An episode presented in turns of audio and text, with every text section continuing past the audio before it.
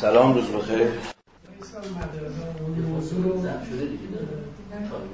کنار بذاریم موضوع همین گرفتن دکترای خودتون خب جدید و توی ذهنتون هم بوده در چارچوب این یه صحبت کنید. که اصلا لزوما مدرک حالا علا رقم تمام همه اون که هستش به فعلی تو چه اندازه؟ می‌تونه کمک کنه. من از جنبه فیلم نمیدم جنبه مادی از یه نمیدم بیشتر از جنبه در واقع همون شاید کلی بشه گفت اون معنی قضیه آره متوجهم. ولی خب همین سوال اینه که کمک کنه به چه چیزی کمک کنه سوال در واقع اینه. شاید یه جورایی بخشایی از کاری هم که من کردم نظر بر همینم بود. و اگر بخوایم تبدیلش کنیم به پرسش نظری این میشه که در میدان دانشگاهی امتیازات چجوری تقسیم میشن؟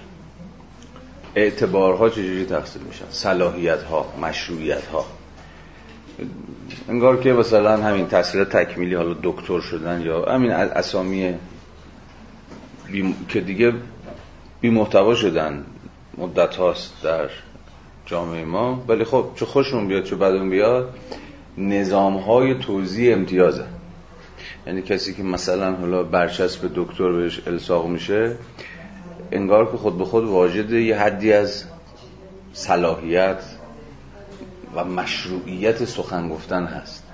یعنی باز بخوایم نظری ترش هم بکنیم. که هم با فوکو میشه توضیحش داد هم با بردیو میشه توضیحش داد پرسشی میشه از این دست که چه کسی حق داره سخن بگه؟ یا در جایی که همه سخن میگن کی بیشتر از بقیه حق داره که سخن بگه؟ یا احتمالا سخنش بیشتر شنیده میشه؟ این خود این این برچسب رو هم باید به مسابقه همین یه جور نظام توزیع بفهمیم. ولی خب نظام توزیع اینجا توزیع امتیازها و صلاحیت هاست دافعی هم که من همیشه داشتم و هنوزم دارم. ولی به رغم این تن دادم به این بازی خودش هم جز پارادوکسای مثلا یه آدم مثل منه دیگه. خب اگر داستان داری خب عدا اصول چیه؟ خب, مثلا حالا چرا داری بگیریم مثلا دکترا بخونیم. تو موقعا در دور دکترا بنده هیچ نیاموختم. حالا نه که من مثلا چون بنده پخی هستم. نه تو هر کدوم تو هم رفتید هیچ کدوم از دوره تحصیل تکمیلی ببینید در حوزه علوم انسانی. حالا من فنی منی رو نمی‌دونم داستانش چیه. ولی به حال دافعی که من دارم تا حدی ناظر بر دافعیه که به نظام قدرت دارم. قدرت منظور فقط قدرت سیاسی نیست. یعنی دقیقا یه قدرت اجتماعی که تعیین می‌کنه کیا حق سخن گفتن دارن کیا حق سخن گفتن ندارن. یا حرف چه کسانی احتمالا شنیدنی تره و حرف چه افرادی احتمالا کمتر شنیدنی من فکر می‌کردم که و هنوزم فکر می‌کنم که این بازی بازی مزخرفیه. و بازی بیمعناییه. حالا به هزار یک دلیل که همتون می‌تونید حدس بزنید. برای اگه تو این مختصات بفهمم من بیشتر از این نمی‌خوام دیگه صحبت کنم. ولی اگه تو این مختصات تحلیلی بفهمیم ماجرا رو اون موقع میشه یه سری چیزها رو توضیح داد. و روشن کرد که مثلا ماجرا از چه قراره. خب من حتی با خیلی از دوستانم هم, هم چیز داشتم. حتی بحث مجادله که آقا این مزخرفی که هر کجا میرید به اسم خودتون میتپونید. فکر می‌کنید با این مثلا یه وزنی پیدا می‌کنید مثلا یه پخی میشید. این یه بازیه. یه بازی اجتماعی در ادامه labeling دیگه. حالا یه خط نظری دیگه میشه واسه labeling برچسب دادن همیشه برچسب برچسب منفی نیستن که. مثلا نظر labeling همینه دیگه. فقط مثلا یعنی داغ ننگ نیستن لزوما. label ها بعضی از label ها اتفاقا برای شما اعتبار میارن برای شما صلاحیت میارن و همین دیگه. یه جور سازوکار متمایز سازی هم. و هر شکلی از متمایز سازی هم مستعد اینه که به بازی نابرابری دامن بزنه. از هم مهمتر نابرابری در سخن گفتن. نابرابری فقط مثلا چیز نیست دیگه. نظام اقتصادی اقتصادی نیست که. هر نظام دانشگاهی هم چنان که گفتم از مجرا همون نظام توزیع داره به نابرابری. از مجرای تمایز بخشی به میانجی لیبلینگ دکتر فلان دامن می‌زنه. حالا اگه شما نخواهید به این بازی بپیوندید نخواهید بازی بکنید خب یه داستان داره دیگه. خیلی هم پیچیده نیست. ولی به نظرم کاملا قابل فهم یعنی برای خود من هیچ وقت چیز نبوده. یک گیر ذهنی ندارم با اسم دکتر. مثلا بشتغلم کهیر بزنم که نه. ساز و کارشو چون دارم بهش فکر می‌کنم می‌فهمم که این یه بازی نابرابرسازیه. و من از این بازی نابرابرسازی خوشم نمیاد. من به همین دلیل ساده. مثلا که دکتر اصلا این معنا لیبله قرار توی رابطه اجتماعی یه کاری انجام بده. یعنی تو دکتری یک در واقع در هیرارشیکال ایجاد نمی‌کنه این خیلی واضحه. مثلا من یه دوستی بود مثلا تعریف کرد راجع به همین باب که طرف مثلا فود پروفسوره به لحاظ مرتبه این فود پروفسور محسوب ولی می‌گفت من نه فقط من که همه دانشجویانش صداش می‌کردن با سر کلاس. و حتی وقتی می‌خواستم باش قرار بزنم می‌خواستم باش حرف بزنم و اون در واقع اون درجه فود پروفسور بود اصلا یک درجه و یک اعتبار علمی بود.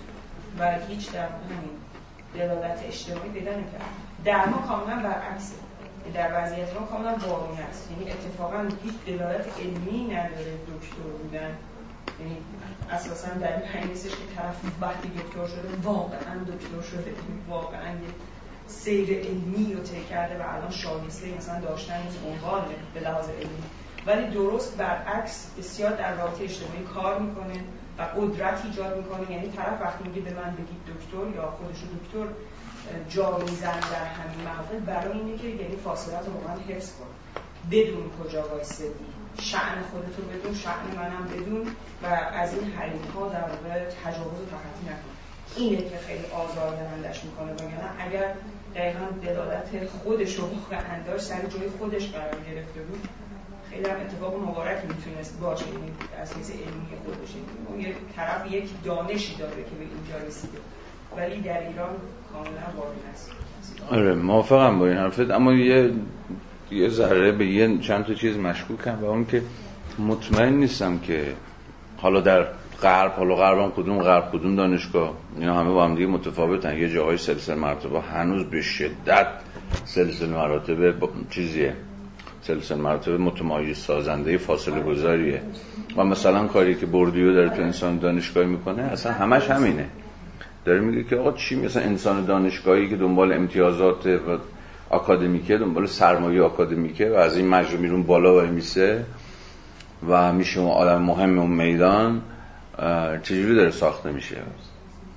خب باز ماجرا یه ذره هم بسته به جامعه های دانشگاهی کشورهای مختلف متفاوته. هم البته و این از همه باز بدتره که امکان تحلیل از ما می‌گیره که ممکنه شخص شخص فرق کنه. همین الانش هم شما می‌تونید چون شما با آقای یوسف ولی عبازدری ممکنه برید تو کلاس اتاقش بشید با هم سیگار بکشید. شما می‌کشید مثلا کلاسش بنده هم میشستم ایشون هم میشه سیگار بکشید دیگه خیلی لایت و دیگه کویت بود دیگه اصلا. تو همین نظام آکادمی آدم پیدا میشن که می‌تونی باشون رفیق شی بگی بخندی شب دعوتش کنی بگی آقا بیا خونه ما اون دعوتت بکنی روابط چیز بشه. روابط از اون حالت سلسله مرتبیش خارج بشه. ولی فکر می‌کنم هنوز این نظام به اشکال متفاوتی در همه جای دنیا داره کار می‌کنه. یه جاهایی ابلهانه میشه. اینجا که ابلهانه است چون دکتر شدن یه شوخیه دیگه همه همه دکتره. یه جاهایی هم داره با یه جدیت بیشتری کار می‌کنه. ولی به حال مسئله اینه که باید به مسابقه سازوکار قدرت بفهمیمش. و وقتی به مسابقه سازوکار قدرت بفهمیدش حالا باید خب از خودتون بپرسید. می‌خواید تو این سازوکار بازی بکنید یا نمی‌خواید بازی کنید اگه می‌خواید بازی بکنید این بازی فاصله گذاری و من خوشگلم و من قشنگترم و من صلاحیت بیشتری برای حرف زدن دارم و اینا بله باید این عنوان رو با خودتون هم کنید بکشید و بکشید و هر کجا مثلا رفتید سخنرانی کنید بگید بنویس دکتر مثلا. یا کتابی هم می‌نویسه مثلا ترجمه یا نویسنده دکتر فلان. یعنی هم بازی امتیاز جمع کردن و ولی نخواهید تو شرکت بکنید یه سری چیزایی داره دیگه. سری الزام. حالا مهم نیست. هر صورت لطفا دست کم به من نگید دکتر. حالا هر کاری می‌کنید بکنید. خب فصل 19 هم مفهوم کارمزده که من با اجازتون روش درنگ نخواهم کرد. چون به قول خود مارکس شکل تغییر یافته موزهای زمانیه. یعنی موزی که در پیوند با مدت زمان کار روزانه است و در خیلی از اشکال خودش شکل منسوخ شده کار مزد بگیران است. من اهمیت آنچنانی برای بحث ما نداره. خیلی از مباحثی هم که مارکس در فصل 19 مطرح می‌کنه ناظر بر انگلستان قرن 19 همه اینو خودتون اگه براتون جالب بود می‌تونید نگاهی بهش بیاندازید. در کلیت روند بحث ما مدخلیت چندانی نداره. فصل بیستم فصل جذابیه. گرچه خود مارکس هم صرفا به اختصار تمام برگزارش می‌کنه. به تفاوت دستمزدها در کشورهای مختلف به تعبیر دقیق تر به دولت ملت های مختلف ارجا میده.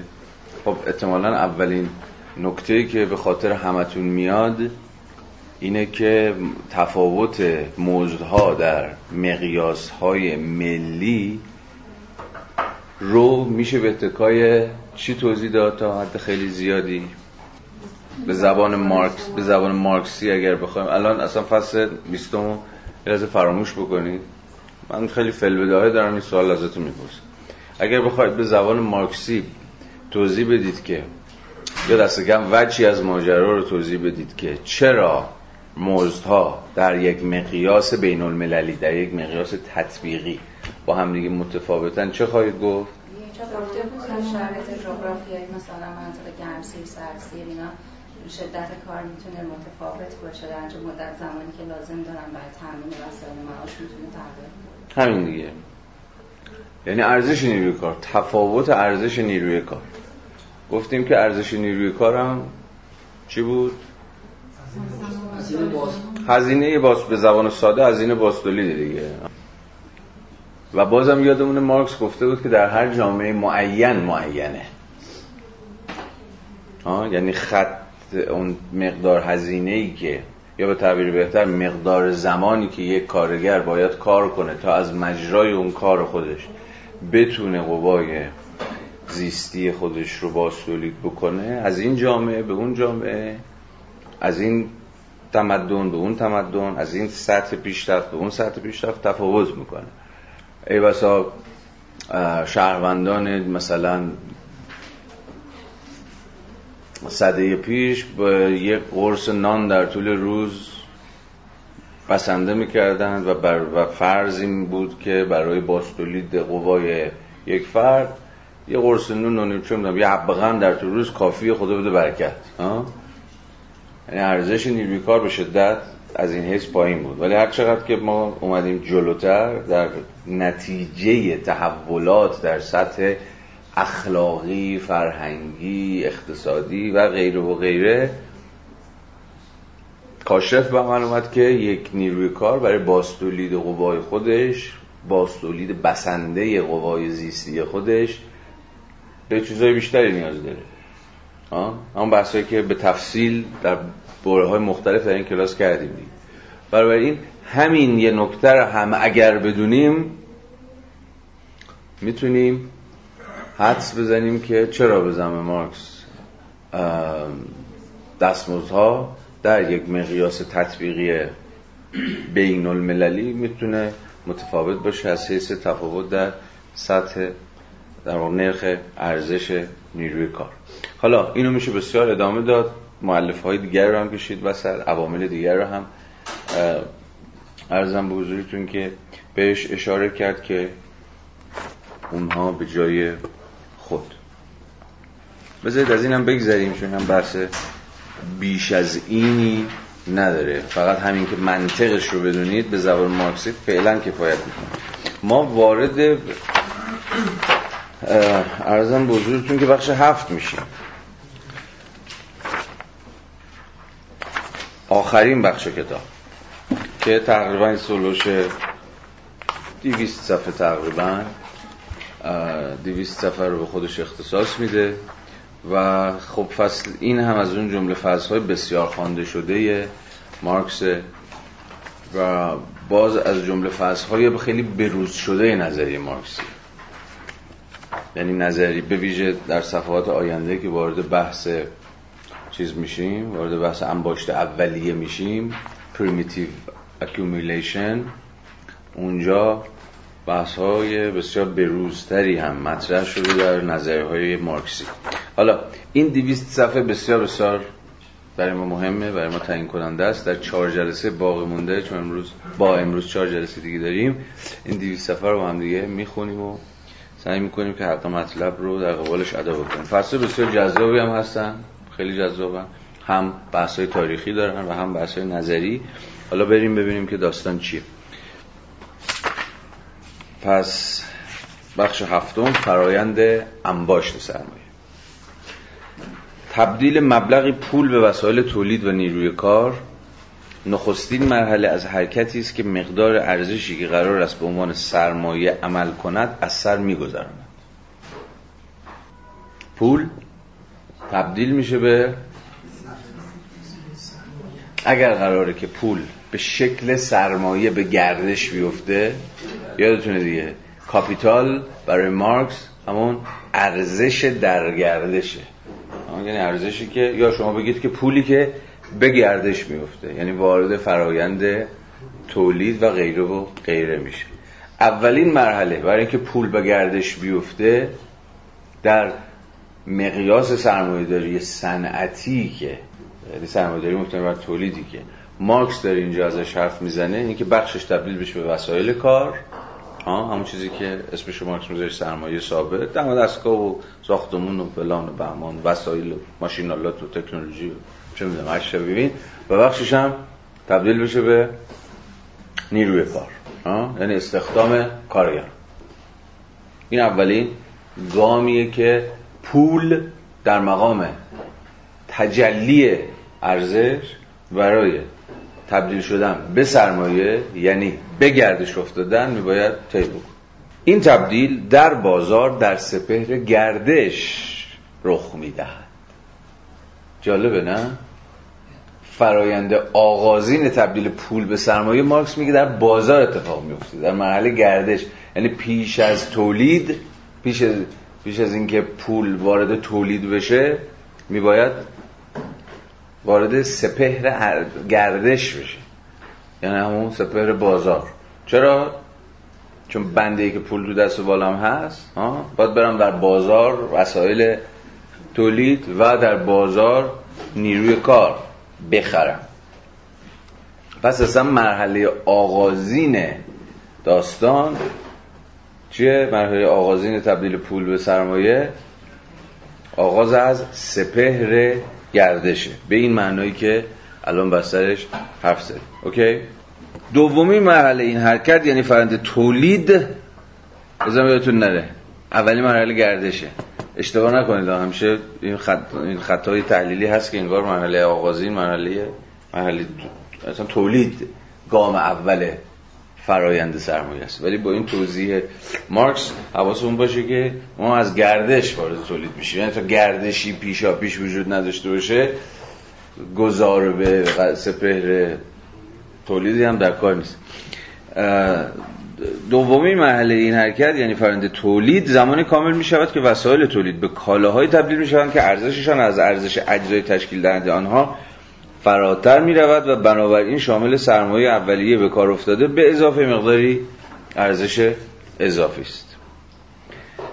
از فرازهای قبل به خاطر داریم که در ترکیب سرمایه که مارکس ازش حرف می‌زد یعنی سرمایه ثابت علاوه سرمایه متغیر وسایل کار به علاوه نیروی کار سهم ارزش آفرینی فقط منحصر می‌شد به نیروی کار. یعنی اون بخشی از یا اون معلفه ای از ترکیب سرمایه که داره ارزش اضافی ایجاد می‌کنه داره ارزش افزایی می‌کنه نیروی کاره.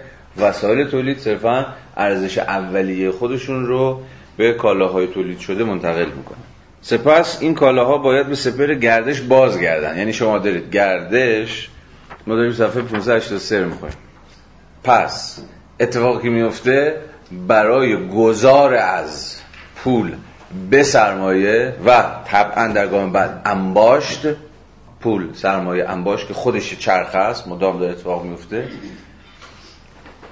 ناظر بر چیه؟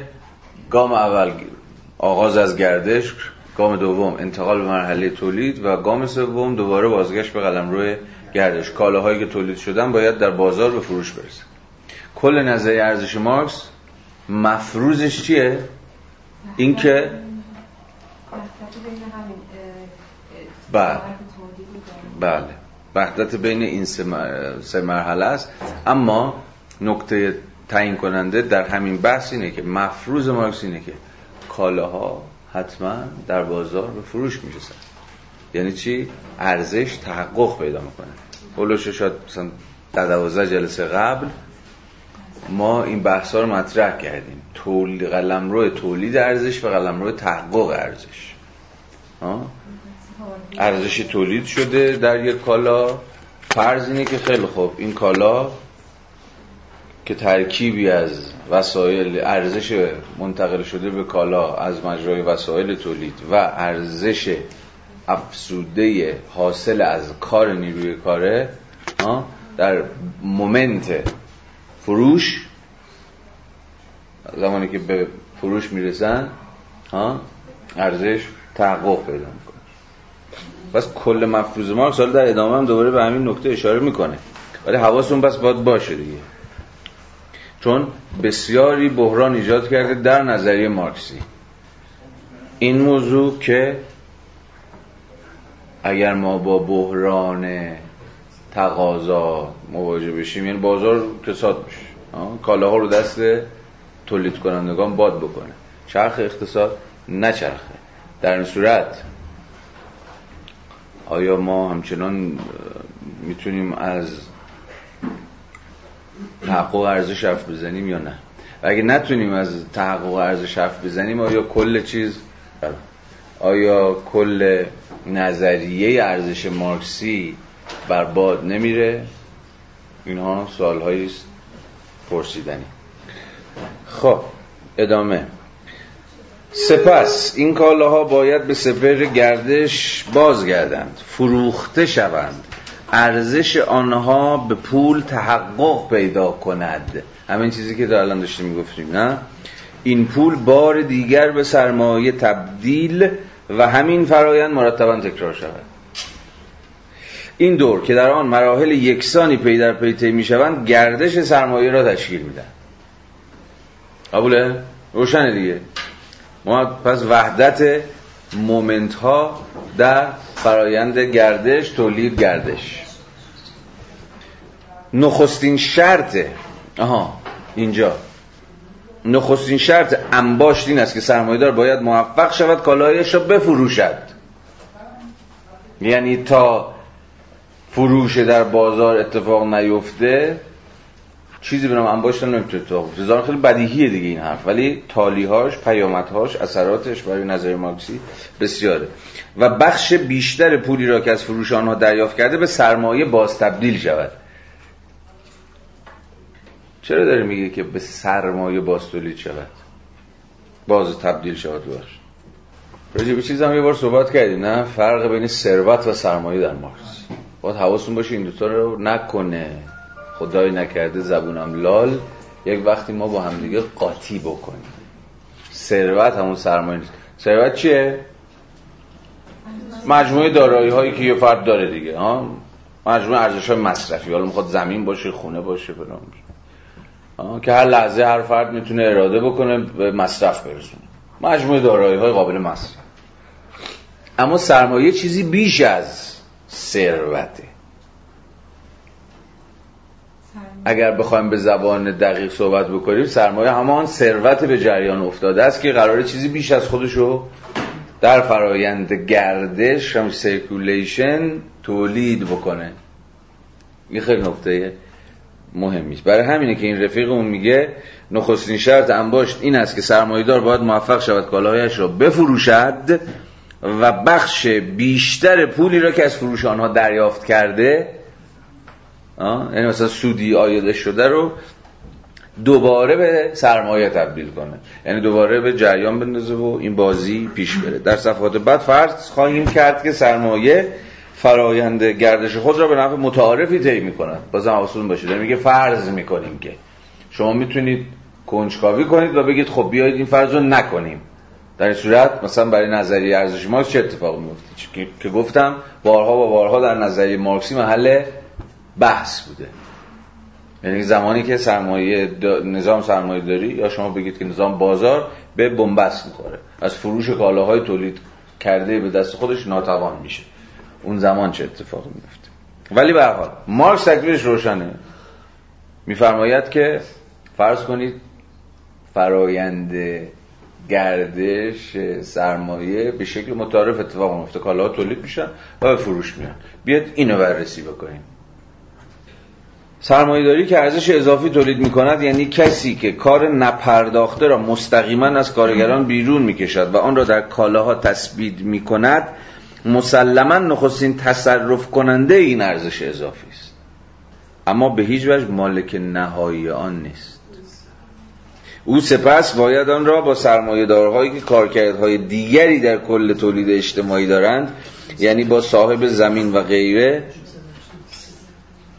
شریک شود. بنابراین ارزش اضافی به قطعات مختلفی شکسته می شود فراز مهم. تکه های آن میان افراد مختلف فرو میافتند و شکل های مستقل به هم بسته مختلفی نظیر سود بهره منافع حاصل از تجارت رانت ارزی و غیره به خود می‌گیرند. در مجلد سوم می‌توانیم به این شکل تغییر یافته ارزش اضافی بپردازیم. خب چی داره میگه؟ یعنی چی که ارزش اضافی شکسته میشه؟ همش به یه شاخه از سرمایه کمک داره هم گسترش ارزی. آره. په میشه. آره یعنی هی داره شاخه شاخه میشه هی داره چرخهای مختلفی رو دوباره نگردش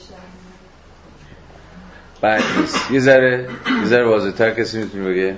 خب ارزش اضافی که یک سرمایه دار به دست میاره از پروسه تولید خودش. این بحث بهره بانکی رو داره سیستم بانکداری یا سیستم بهره پولی بخشیش توضیح میشه.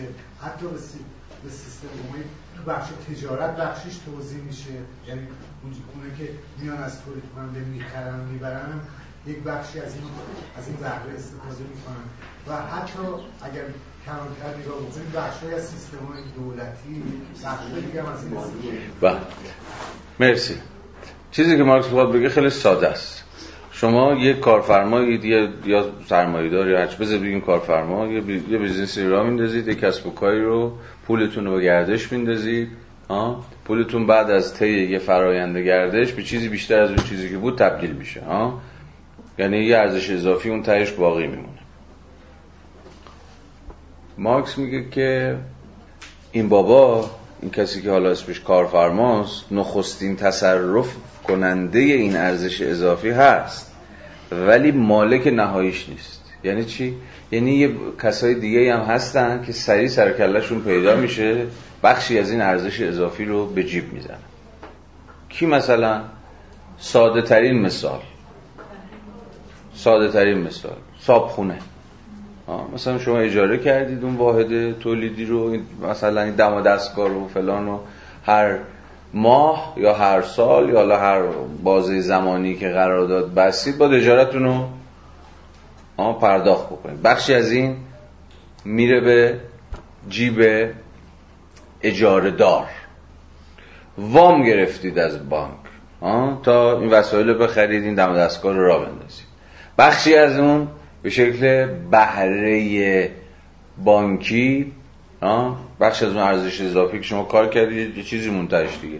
بخشش هم بانک برمیداره به خودش می‌بره. و غیره و غیره و غیره.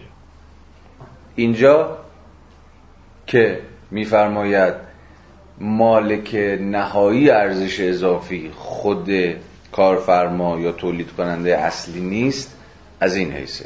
ارزش اضافی میگه شکسته میشه به بخش متفاوت تقسیم میشه. هر کسی یه گوشهشو یه تیکهشو ور میداره یه تیکش مال خود آقای کارفرما یه تیکش مال صاحب مثلا کارگاه یه تیکش مال سرمایه گذاره یه تیکش مال بانک و غیره و غیره.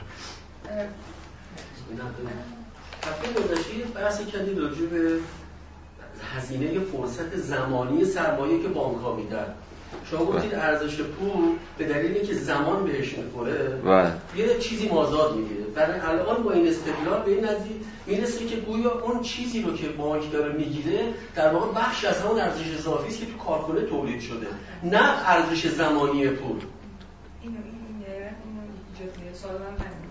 دفعه قبل من این نکته نظرم بود ولی تو بهش اعتماد کامل نداشتم راجع صحبت شما بحث تو اینو که بانک ها دارن در واقع فرصت زمانی پول رو دارن می‌گیرن. در این فرصت زمانی یه جایی در واقع ایجاد شده. این نیست که پول ارزش زمانیش رو نادیده بگیریم ولی اون یه جایی خلق شده این ارزش داره بخشیش از همونجا داره در می‌گیره نه به خاطر فقط نقش تورم در بازار. بله. من نه همچین حسی داشتم که این تیم کارجا انگار که این حلقه اول از رابطه کارگر کارفرماست. ارزش از اونجا شروع شد درسته که بعدم به سپهر تولید کار داره. که این تغییر شکل انگار پیدا می‌کنه در واقع ارزش اضافی و خودش رو در شکل مختلفی نشون میده. ولی نقطه شروعش از رابطه اولی یعنی انگار یه رابطه بیسیک اولی است. یه رابطه مبناییه که شروع می‌کنه ارزش اضافی رو. نه در جای دیگه. بله. یعنی اون بهره بانکی در نهایت از اون کارخونه است که آغاز شده. حالا چرخیده فروش اتفاق افتاده زمین خریده شده. اینا در واقع حلقه های دیگره درسته. می‌فهمم. ببینید بیاید یه مفهوم بهره رو به شکل انتظایی بفهمیمش. انتظایی یعنی کاملا جداش بکنیم از همه این فرضایی که گرفتید بهره پول. معناش امروز در اقتصاد چیه؟ معناش ساده است. شما وقتی یه پولی رو از کسی عموما بهره بهره وام هاست دیگه ها؟ یعنی پولی که شما از غیر می‌گیرید.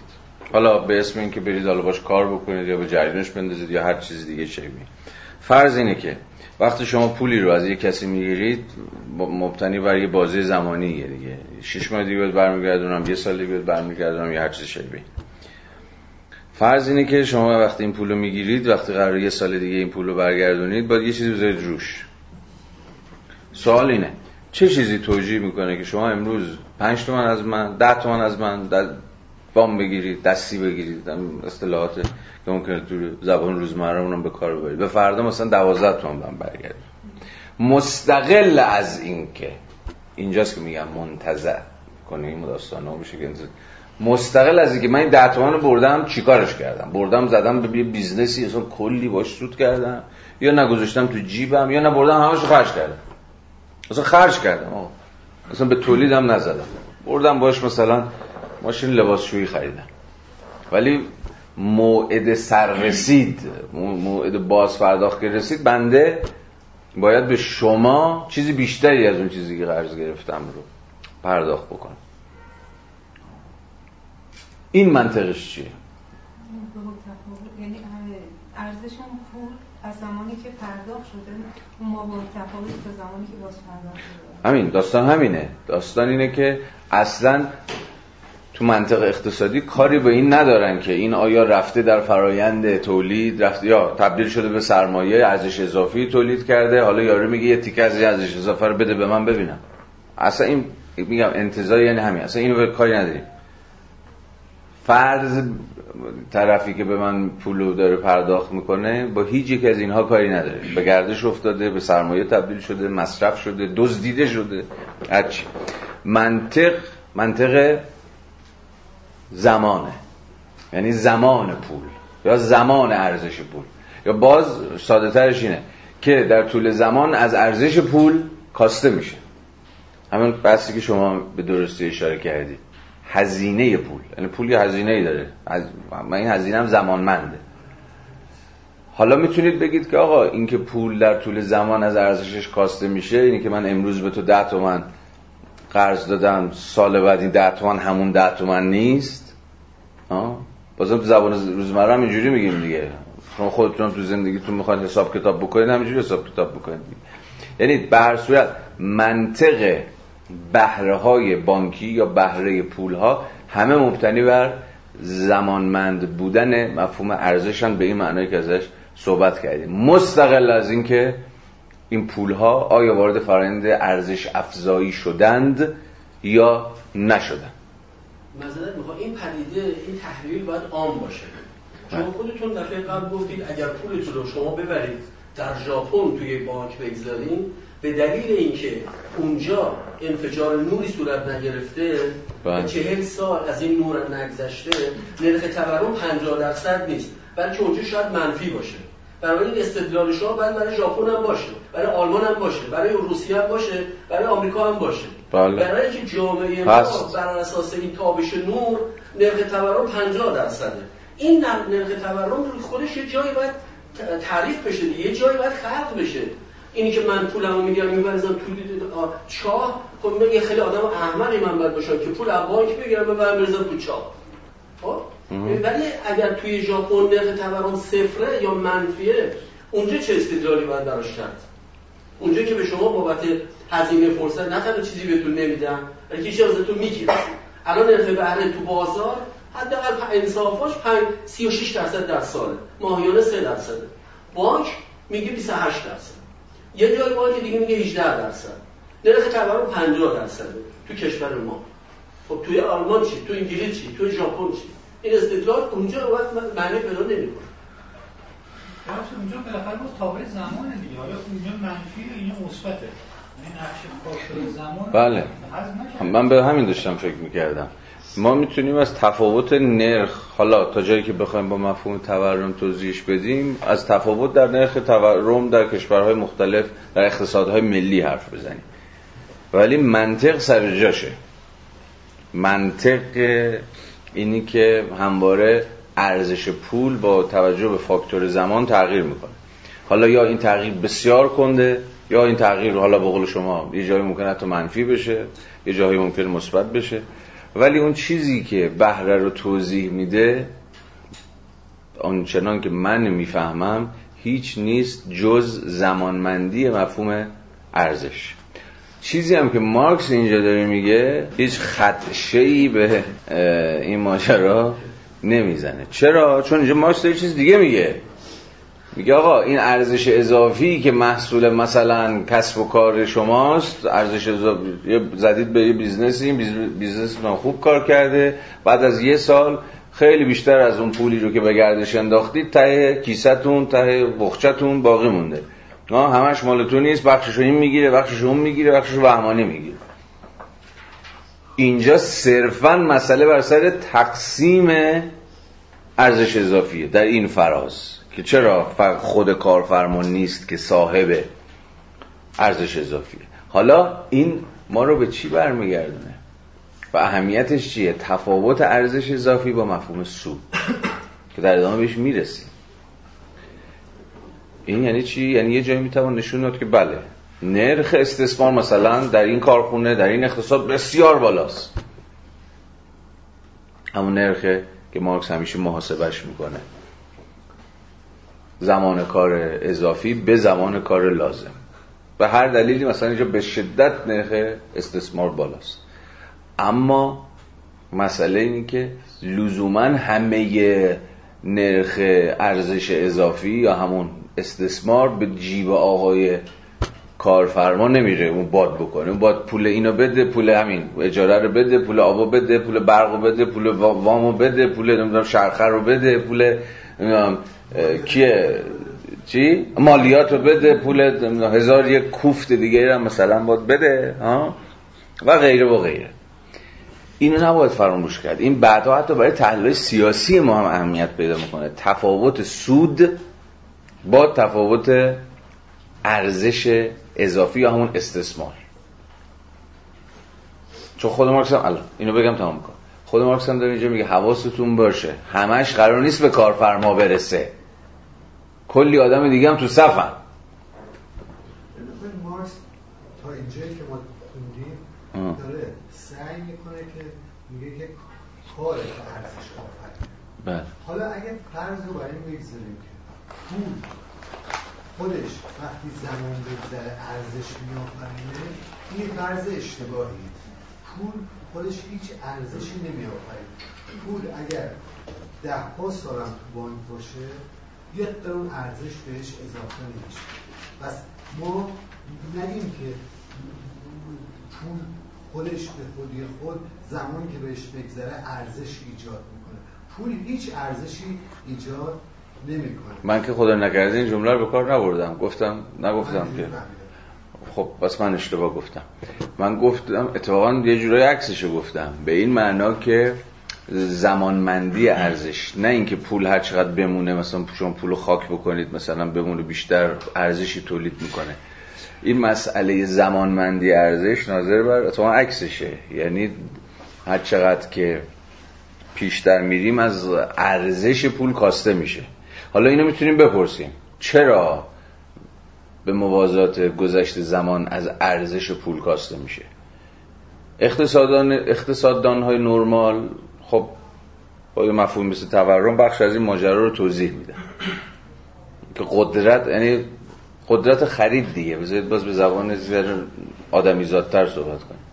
قدرت خرید پول کاسته میشه. در طول زمان. به واسطه فرنده تورم. حالا تورم چیه؟ اینو باید توضیح بدیم. در واقع نظریه مقداری پول باید باشه اینجا. که اونها چیزی که توضیح می‌کنن در واقع میگن شما اسکناس چاپ می‌کنید اسکناسی که چاپ می‌کنید ارزش پول رو میاره بالا. عرضه این پول وقتی تو بازار افزایش پیدا می‌کنه تورم ایجاد میشه. شما دولت رو حذف بکنید ولش کنید خود بازار همه چی رو به تعادل میرسونه. اگر قرار بریم یعنی سودی رو که بانک می‌گیره پولی رو که شما شما این رو در نظر نگیرید که حالا من میرم یه میلیون تومن از بانک وام می‌گیرم میرم برای دخترم جهیزیه می‌خرم. اصل پولی رو که بانک در واقع به واحدهای به بنگاه های اقتصادی پرداخت می‌کنه اون این پول میره تو عرصه تولید. عرصه تولید هستش که در واقع خلق ارزش اضافی رو ارزش رو به وجود میاره این پول برمیگرده به بانک. از محل اینها هستش که داره در واقع بانک امکان توزیع پول بیشتری رو پیدا می‌کنه. و الا شما هر میزانی پول رو که ببرید بذارید تو بانک یا اگر در اختیارتون باشه که ارزشی رو خلق نمی‌کنه. این روز به روز ارزشش نسبت به تورمی که 50 درصده الان هم بانک اگر 36 درصد شما تو بازار باشه بازم 14 درصد بدهکار میشه اون فرد. بنابراین این باید یه جای خلق بشه. اینی که من پولمو می‌گیرم می‌برم یخچال می‌خرم. میرم به هر حال وارد بنگاه تولیدی میشه. ولی اصل وام های بانک ها بعد به بنگاه های تولیدی داده بشه که اونجا تولید بشه ارزش بعد بیا توضیح بشه بشه بله. بذار تمام کنیم بس چون این به هم ناظر بر یه سری بحثای خارجی کتابیه یه بحثای ناظر بر اقتصاد. اصلا خیلی از زبانی که ما داریم اینجا به کار می‌بریم اصلا خود من به زبان چیزه زبان اقتصاد موجوده به زبان مارکسی نیست. باید فکر بکنیم که چجوری میشه اینو به زبان مارکس ترجمه کرد. حالا این نکاتی هم که دوستان گفتن خیلی هم نکات درستی هم بود. منم باش همراه بودم و خیلی هم نه. در واقع لزوما موضوعاتی نیست که بشه به زبان مارکس برش کردن یا با مارکس توضیحش داد. یعنی میشه تبدیل میشه به بحث های عام. که حالا می‌تونه تو جایگاه خودش هم مهم باشه. اگه اجازه بدی از این بگذریم. آن چون بذاری ادامه بدیم. دوباره رفیقمون یه جایی به این داستان چون برمیگرده می‌تونیم در ادامه دوباره بیشتر هم بحث بکنیم. اینو ببینید الان. کاملا در ادامه همین بحثی که مطرح کرد. فقط حواستون باشه. الان چی گفت؟ این یه تیکه رو داشته باشین چون بسیار فراز استراتژیکیه. همه ارزش اضافی از آن کارفرما نیست. آن دیگرانی هم وجود دارن که این از این ارزش اضافی به دلایل مختلف سهم می‌برن حالا ببینیم اهمیت این تقسیم شدگی ارزش اضافی به نظر مارکس چیه. در اینجا از سوی فرض می‌کنیم که سرمایهدار مزبور کالاهایی را که تولید کرده است و ارزششان میفروشد. یعنی ما مثلا در دوران رکود نیستیم. یک کالا همون اندازه که ارزش داره دقیقا به ارزشش فروخته میشه و ما خود را درگیر بازگشت آتی آنها کالاهای فروخته شده به بازار یا شکلهای جدیدی که سرمایه در سپر گردش به خود می‌گیرد یا شرایط مشخص باز تولیدی که در درون این شکلها اختفا میگزیند نخواهیم کرد. از سوی دیگر تولید کننده سرمایهدار را همچون صاحب کل ارزش اضافی یا به بیان بهتر به منزله نماینده تمام کسانی که همراه با او در این غنیمت سهیم هستند در نظر می‌گیریم. خب یه پرش داره اینجا دیگه.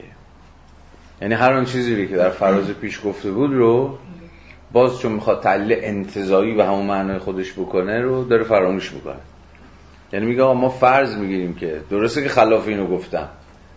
که کارفرما تنها صاحب تنها مالک ارزش اضافی نیست. اما بیاید فرض بگیریم که اینجوریه.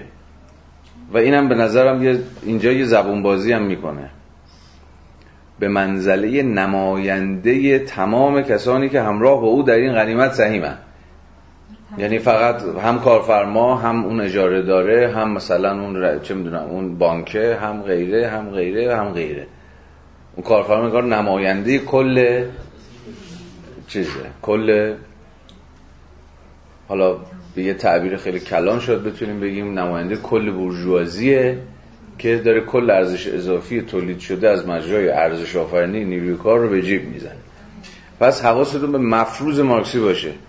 ولی به نظرم میاد که دقیقا یک اون جاهایی میشه با متن وارد گفتگو شد وارد گفتگوی انتقادی شد که اتفاقا با فرضش همراه نشیم. حالا من نمی‌خوام این فرض این گزینه به چی به فرضی خلاف فرض مارکس فکر بکنم. اما این نکته نکته مهمیه. اگر کل مسئله دقیقا خلاف فرض مارکس باشه چی؟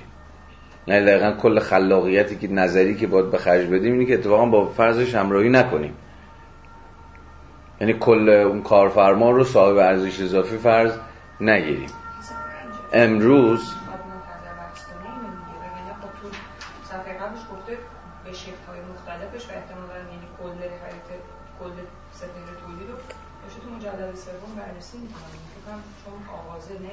خب همین.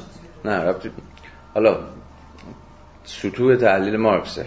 اینکه توی جلد سوم هم چقدر به واقع دست به این تحلیل زده یا نزده محل بحث هست هنوز هم. اما تو جایی که به اینجا مربوط میشه مفروضش روشنه دیگه. خیلی جالبه. شما اگر مثلا با همین کارفرماهان کارفرمایان صاحبان کسب و کارها و کسانی چون اونها صحبت بکنید دقیقا می‌زنن زیرا به همین مفروض مارکسی رو. یعنی که آقا مثلا شما خونه طبقه کارگر رو دارید مثلا تو شیشه می‌کنید و نرخ ارزش استثمار بالاست و فلان و بهمان و اینها ها؟ اما با خیلی از اینها که لزوما بورژواهای خونریز خونخوار دهن طبقه کارگر سفیز کن هم نیستن اصلا من چنین تصوری ندارم اینه که میگه ببینید کجای کاری؟ راه انداختن یه business مثلا می‌دونید چقدر داستان داره؟ می‌دونید تو بخوای یه کارگاه زپرتی دو هزاری مثلا راه بندازی پنج نفر ده نفرم کارگر بگیری چه همه آدم میان سراغت؟ اونی که ازش اجاره کردیم که ما دهن ما رو این سرویس می‌کنه. بانک هم که نمی‌دونم هر شیش ماه اخطار میده. نمی‌دونم مامور مالیات هم که اونجوری ما رو تهدید می‌کنه. نمی‌دونم هزار و یک داستان دیگه و دیگه و دیگه. یعنی وقتی یعنی شاید مسئله اتفاقا توی همون انزمامی شدن مسئله باشه. یعنی وقتی مسئله انزمامی میشه ملموس میشه واقعی میشه شما می‌بینید که اگر کارگر فقط با کارفرما سر کار داره کارفرما یعنی بس با ده نفر دیگه آدم سر کار داره. و ارزش اضافی هم که داره تولید میشه اوکی قبول داره تولید میشه کلی آدم ریختن دورش که هر کی یه گوشه اینو بگیره بکنه با خودش ببره. و اون موقع اینو من اتفاقا دارم از یک افق سیاسی به این قضیه نگاه می‌کنم.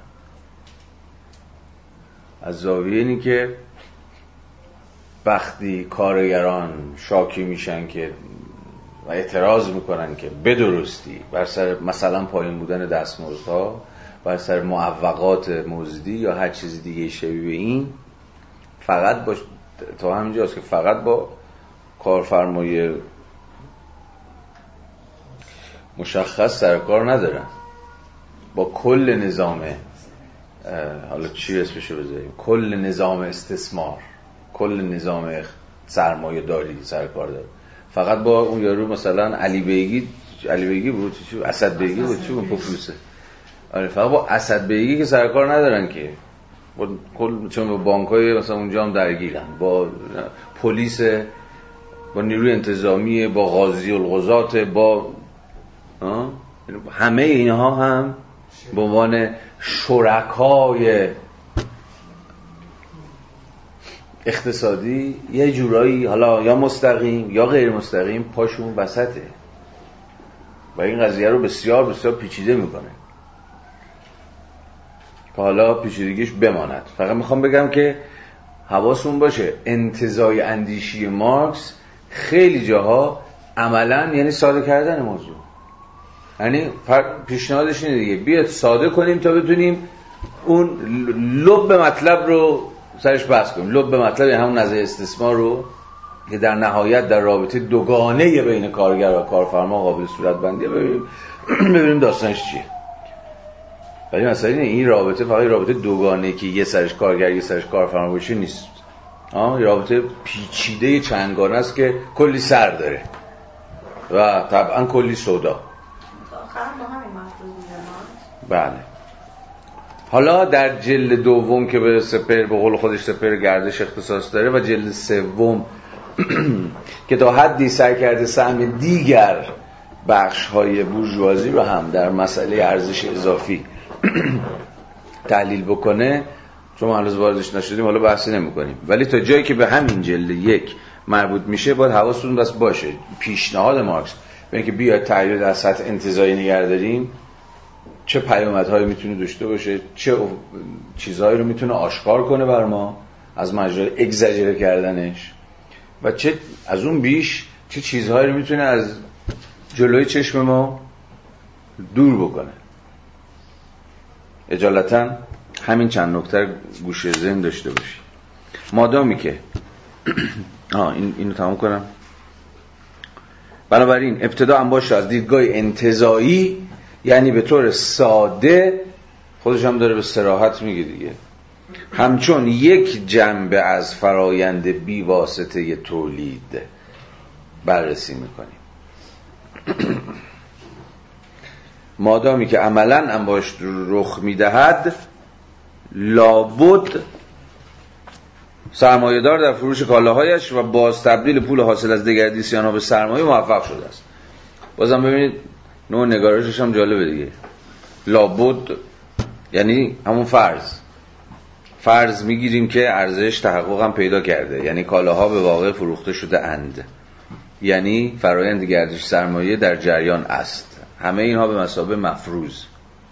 علاوه بر این تکه تکه کردن ارزش اضافی به قطعات متفاوت نه بر ماهیت آن اثری می‌گذارد و نه بر شرایطی که در چارچوب آن ارزش اضافی به یک عامل اصلی در انباش تبدیل می شود جالب جالب. الان باز دوباره یه لحظه برگشت به ماجرا. میگه این که تیکه تیکه میشه کلی آدم سهم می‌برن از این ارزش اضافی در منطقش دستی نمی‌بره. درسته؟ بی یعنی در همه اون بحثی که می‌کرد که ارزش اضافی هیچ نیست جز نسبت یادتون هست دیگه. هم مثلا کل مارکس رو باید ریلیشنال توضیح بدیم. یعنی قرار شد این کار کنیم. نسبت به رابطه است. نسبت بین کار اضافی به کار لازم اگه 8 ساعته چند به چند چند ساعتش درگیر کار لازم هستید یعنی همون مقدار ارزش یک نیروی کار مقدار ارزش خودش رو داره باز تولید می‌کنه و, و معادل اون رو داره به شکل دستمزد دریافت می‌کنه و چه مقدار از زمان رو داره این بار برای دیگری کار می‌کنه و چیزی از اون مقدار ارزشی که در ساعات اضافی داره کار می‌کنه رو به جیب نمی‌زنه. که می‌شد عملا چنانکه فصل پیش دیدیم نسبت کار نپرداخته به کار پرداخته همون نرخ استثمار اصل تکه تکه شدن ارزش اضافی این منطق رو جابجا نمی‌کنه. ارزش اضافی چیست؟ نسبت این به این. کار نپرداخته به کار پرداخته. کار اضافه به کار لازم. تمام شد هیچ پیچیدگی هم نداره. این یه نظر استثمار مارکس. خیلی هم سریح و مستقیم و ساده. میشه سریش بحث کرد. بابا این بابا میگه که حواستون باشه که کلی آدم سهم می‌برن از ارزش اضافی پس کاری با این منطق نداره. این یک. اما یه چیز دیگه هم میگه.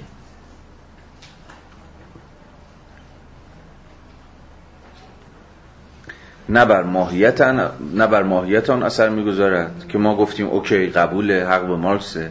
و نه بر شرایطی که در آن چارچوب این ارزش اضافی به یک عامل اصلی در انباشت تبدیل می شود. این چقدر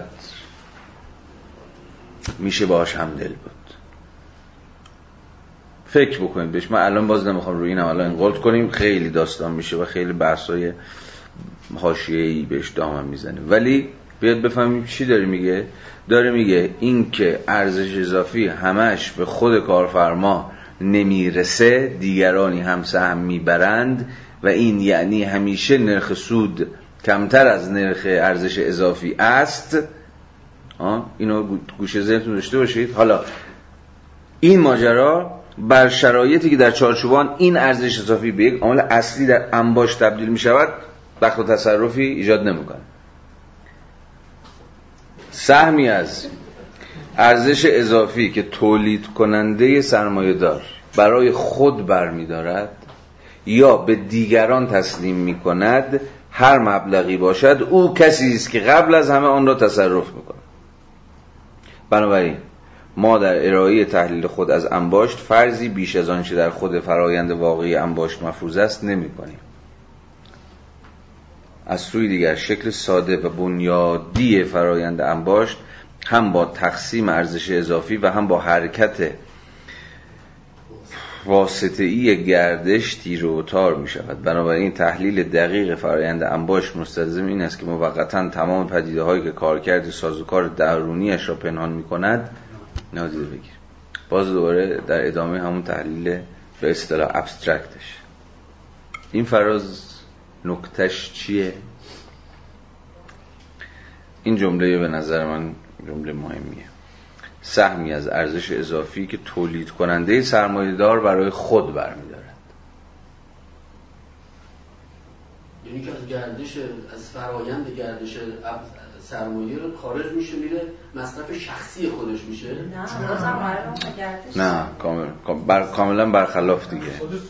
یعنی اون بخشی از ارزش اضافی در ادامه اون به اصل تکه تکه شدن ارزش اضافی این بخش. اون بخشی از ارزش اضافی که می‌رسه به شمای کارفرما. حالا اون میشه انباشت اون انباشته. آره. و انباشتم توی مارکس مفهوم راکدی نیست دیگه مفهوم استاتیکی نیست دیگه. چون تو فارسی وقتی میگیم انباشت عموما فهم چیزی داریم دیگه. مثلا انباشت چیزی که هی داره باد می‌کنه مثلا هی داره بیشتر بزرگ داره میشه انگار. ولی باید حواسمون باشه که مفهوم انباشت در مارکس همان سرمایه در گردشه که دقیقا به دلیل اینکه در گردشه داره ارزش افزایی می‌کنه و می‌تواند بیشتر بیانبارد. اما باز نکته که من می‌خواستم بهش اشاره بکنم این نیست. اینه که رفیقمون داره میگه سهمی است ارزش اضافی که تولید کننده سرمایه‌دار برای خود برمیدارد یا به دیگران تسلیم می‌کنه هر موقع شد اون کسی است که قبل از همه آن را تصرف می‌کنه یعنی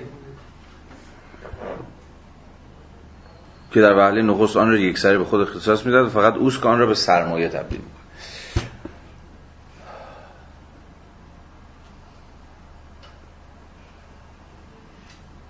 اهمیت این فراز چیه؟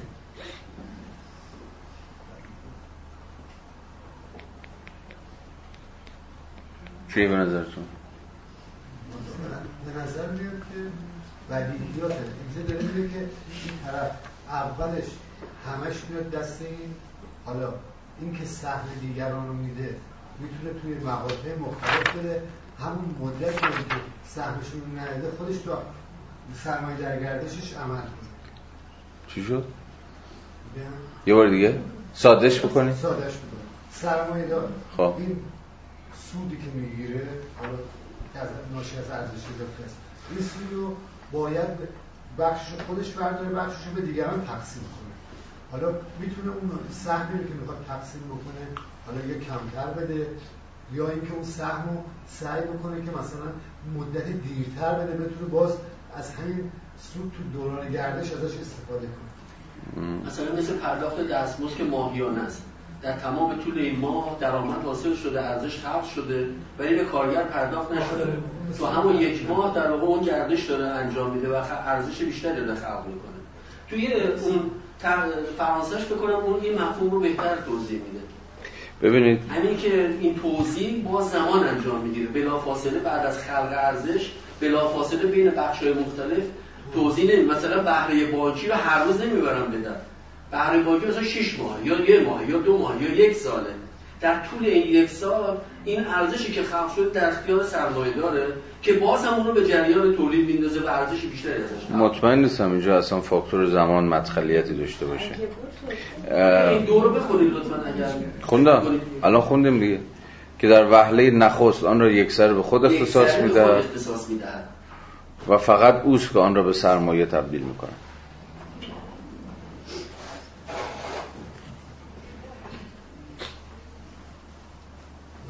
وهله اول. یعنی عملا عنوان زمان رو کار نه به نظرم گیر بله. این مقداری که دیگران می‌خواد بده از همون چیز در ببینید به نظرم مشکل مشکل اینه که مارکس در نهایت داره بین هر دوی این مفروضا بازی می‌کنه. یعنی هم داره اصل تقسیم شدگی ارزش اضافی رو می‌خواد پیش بکشه هم می‌خواد فراموشش بکنه. یه جاهایی این وسط گیر میفته. ببینید دوباره در فراز بعدی به, به اون فرض ساده و انتظاریش برمیگرده. تیتر آخر رو ببینید. شکل ساده و بنیادی فرایندم باش. چیه شکل ساده و بنیادی فرایندم باش؟ کل ارزش اضافی از آن مالکه و یا کارفرمای و اوست که این کل ارزش اضافی رو به سرمایه تبدیل می‌کنه یعنی دوباره به گردش می‌رسه. یعنی از سوی دیگر شکل ساده و بنیادی فرایندم باشت هم با تقسیم ارزش اضافی یعنی همون تقسیم ارزش اضافی که گفت بیاد فراموشش بکنیم. ولی واقعا وجود داره. یعنی انزمامیه یعنی واقعی ملموس هر روز داره اتفاق میفته ارزش اضافی کلی سهمبر داره کلی مدعی داره ولی شکل ساده و بنیادی فرایندم باشه که من می‌خوام خدمت شما توضیح بدم هم با تقسیم ارزش اضافی و هم با حرکت واسطه گردش تیروتار می شود حرکت واسطه گردش چیه؟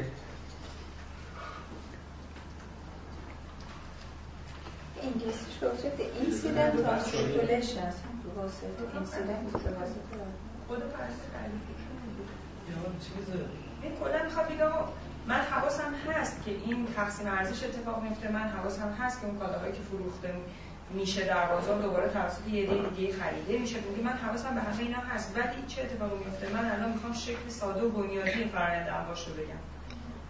چرا که این شکل ساده و فرآیند بله اینو که می‌دونیم با دو تا چیز یعنی واسطه گردش می‌تونه هم خرید فروشی باشه در بازار اتفاق میفته چیز جزئی نیست دیگه.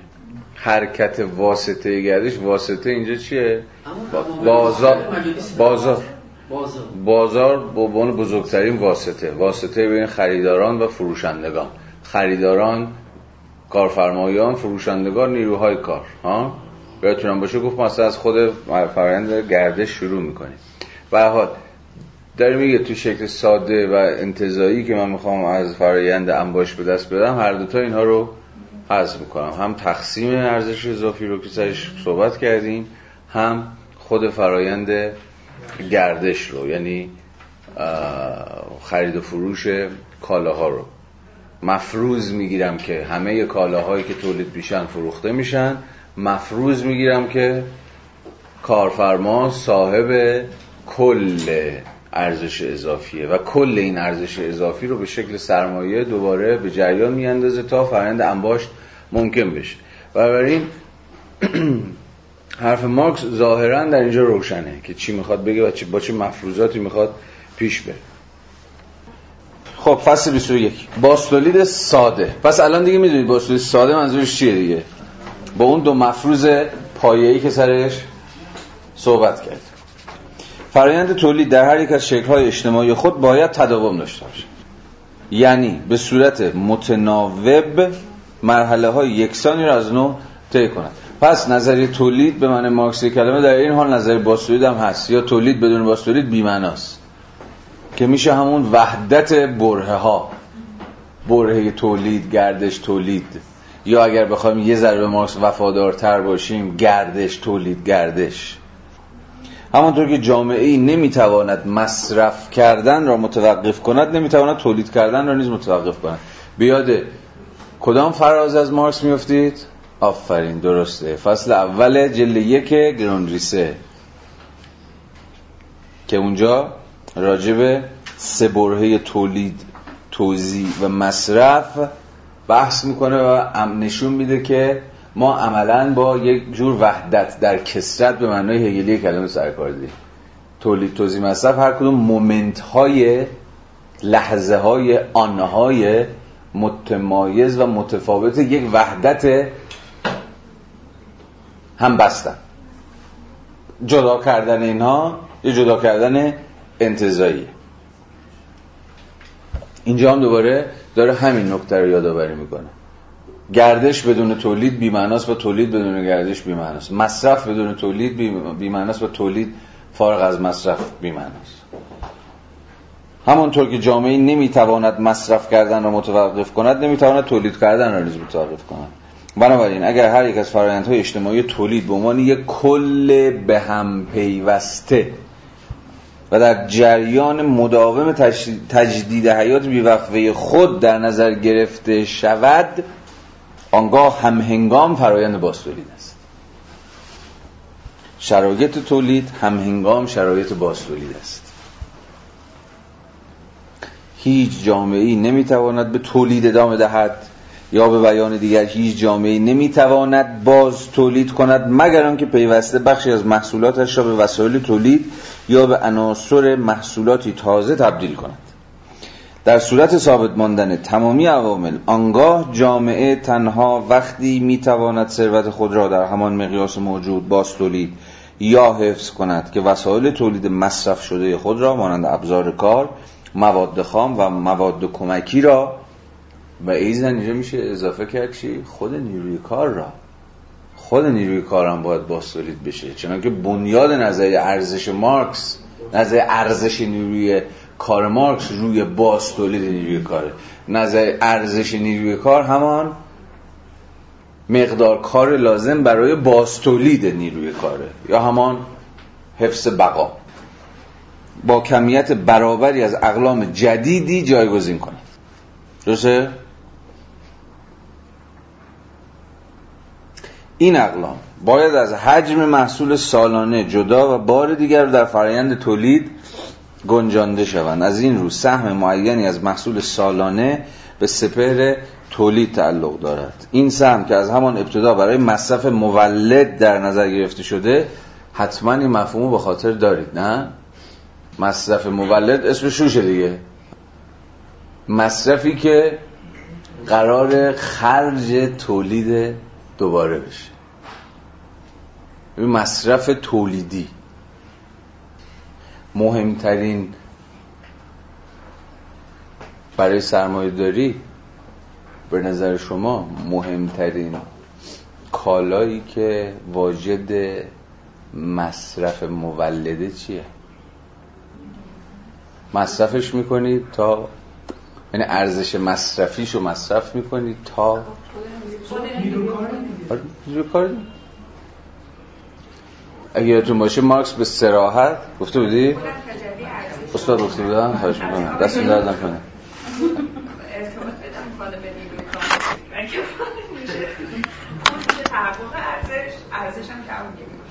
بله. ولی داستان چیه؟ اگه به خاطر داشته باشید مارکس بیشتر به ما گفته بود که یک کارفرما ارزش مصرف نیروی کار رو می‌خره نیروی کار رو می‌خره به این دلیل ساده که ارزش مصرف داره. یعنی می‌تونه مصرف کنه نیروی کار رو. درسته؟ یادتونه دیگه. و تنها نیرویی که تنها که غیر درستی نیست مهمترین نیرویی که مصرفش مولده خود نیروی کاره. مصرفش می‌کنی و به واسطه مصرف کردنش چیشو مصرف می‌کنی؟ نیروشو دیگه. بالقوگی هاشو توانایی هاشو قدرت هاشو مصرف می‌کنه. شما کارفرما از مجرای مصرف شدنش ارزش تولید می‌کنه. به این معنا بارسترین وجه مصرف تولیدی رو می‌توان در خود نیروی کار لحاظ کرد. این سهم که از همان ابتدا برای مصرف مولد در نظر گرفته شده عمدتا در شکلهایی وجود دارد که برای ماهیت خود امکان مصرف فردیشان را نفی می کند دوباره یه مفهوم دیگه که پیشتر هم این دوتا رو در برابر هم گذاشته بود. نه مصرف مولد در برابر مصرف فردی.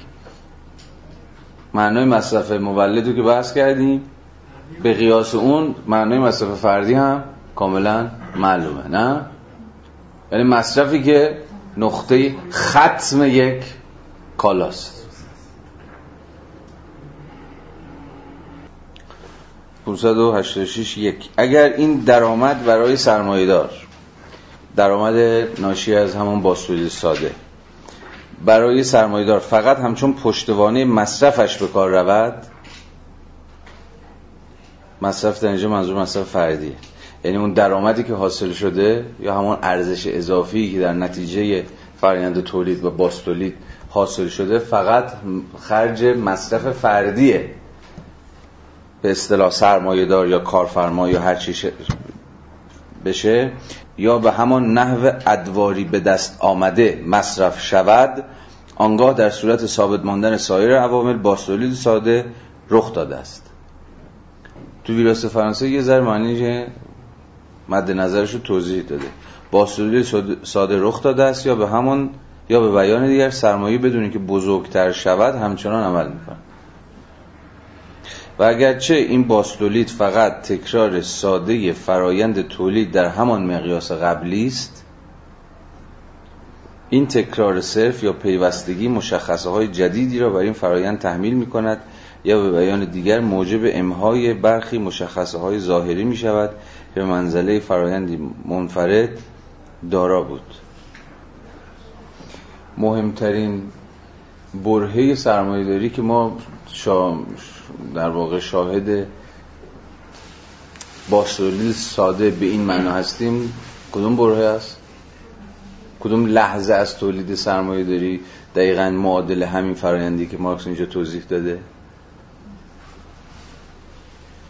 یعنی سرمایه باستولید میشه بدون اینکه لزوما بزرگتر شده باشه روزمره ترین فرایند در نظام سرمایه داری چیه؟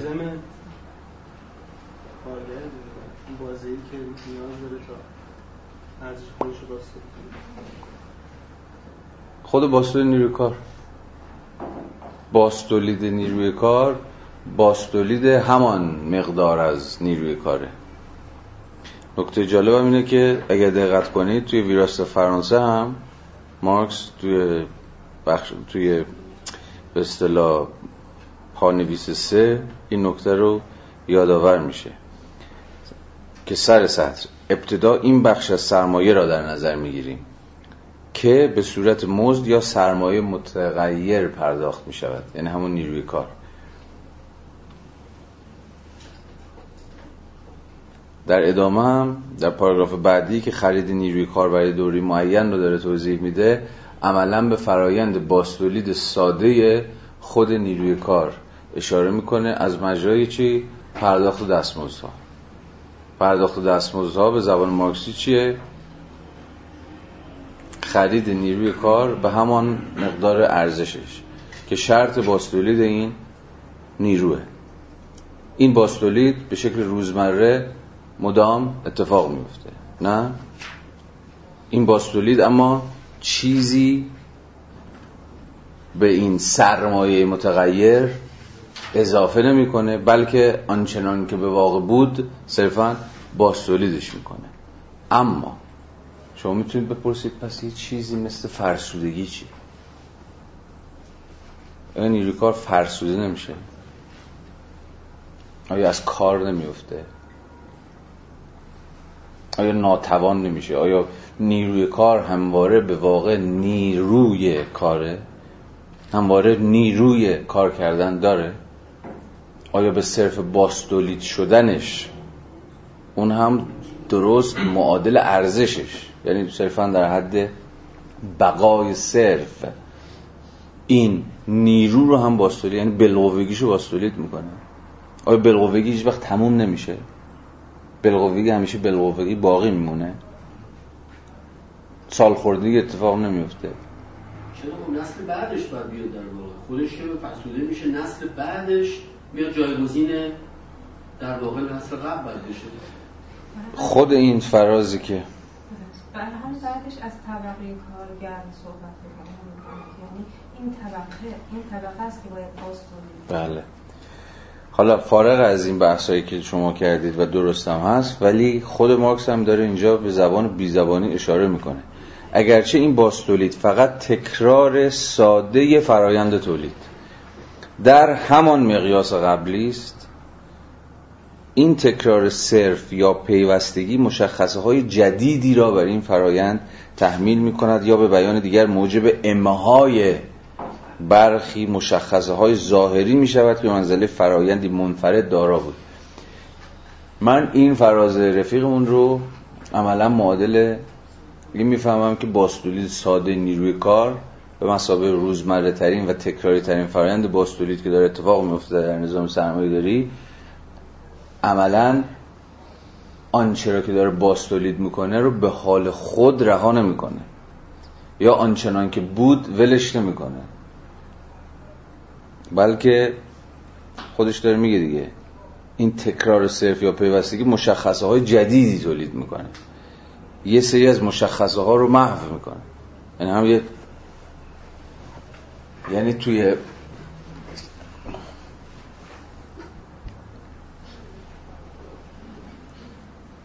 باز میشه فاکتور مهارت رو اینجا اضافه کرد دیگه این تکراریه که با خودش و مرتبا روی تکراری که تفاوت رو و اون تفاوت یعنی سرش در واقع نیروی کار و همونجور گفتی مثلا فرسودگیش یا آسیب که بهش داره وارد میشه داشتم به این فکر می‌کردم که آیا این تکرار متفاوت نیروی کار اثری روی مقدار ارزشش هم می‌ذاره یا نه؟ کالا بگذاریم. این خودش داستان دیگه است. 587 آخریشو بیه خط آخر. درست است که سرمایه متغیر. همچنان داره از نیروی کار حرف می‌زنم سرمایه متغیر. فقط زمانی خصلت خود را به عنوان ارزش پیش پرداخته از پشتوانه های سرمایهدار از دست می‌دهد که ما فرایند تولید سرمایهداری را در جریان تجدید حیات پیوسته آن ببینیم. خب اون نقطه در واقع ویرگوله دیگه نه؟ درسته؟ چون جمله ناقصه. باید اینجوری بخونیمش.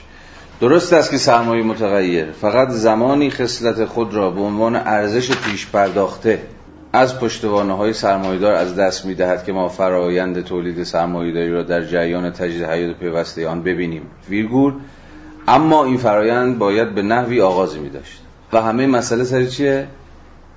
اما این فرایند باید به نحوی آغازی می داشت بنابراین از دیدگاه کنونی ما محتمل به نظر می رسد که سرمایدار روزی روزگاری خود اون لحظه آغاز رو یعنی آغاز چی رو؟ آغاز خود فرآیند انباشت دیگه چون در ادامه می‌خواد به خود مفهوم انباشت اولیه بپردازه دیگه یعنی اولین انباشتی که خود به جریان گردش سرمایه دامن می‌زنه. بنابراین از دیدگاه کنونی ما محتمل است به نظ... از دیدگاه کنونی ما محتمل به نظر می‌رسد که سرمایه‌دار روزی روزگاری از طریق شکلی از انباشت بدوی یا همون ابتدایی پریمیتیو که مستقل از کار نپرداخته دیگران رخ داده. صاحب پولی شده و بنابراین به این علت است که او می‌تواند به عنوان خریدار نیروی کار مکررن راهی بازار شود. مسئله شاید متوجه شدین دیگه. اما این فرایند باید به نحوی آغاز می داشت معناش الان روشنه.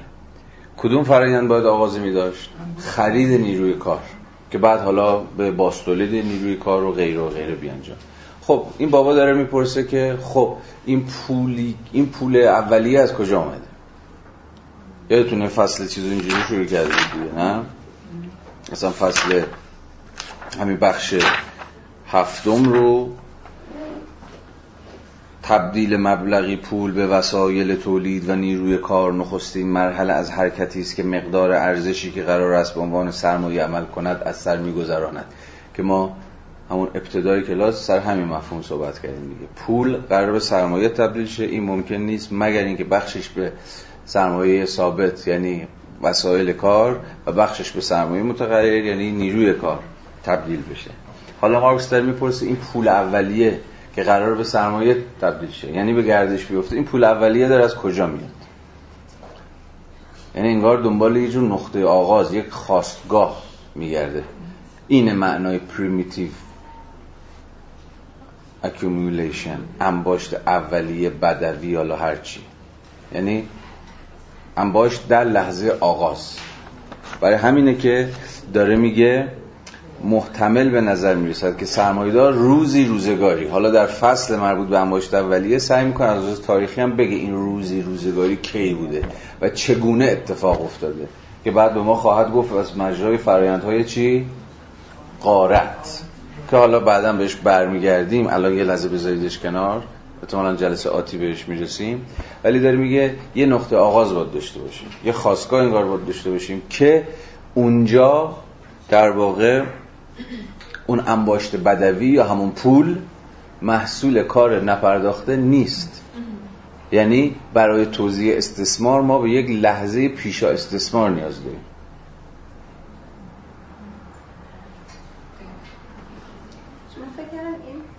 پیدا می‌کنه به اون چیزی که می‌گفت که در نهایت اون تنها صاحب ارزش افزوده نیست. چون مثلا این انباشت اولی مثلا رفته یه جا وام گرفته در و این در سطح فردی نگاه نمی‌کنه. داره تاریخ بزرگتر بله.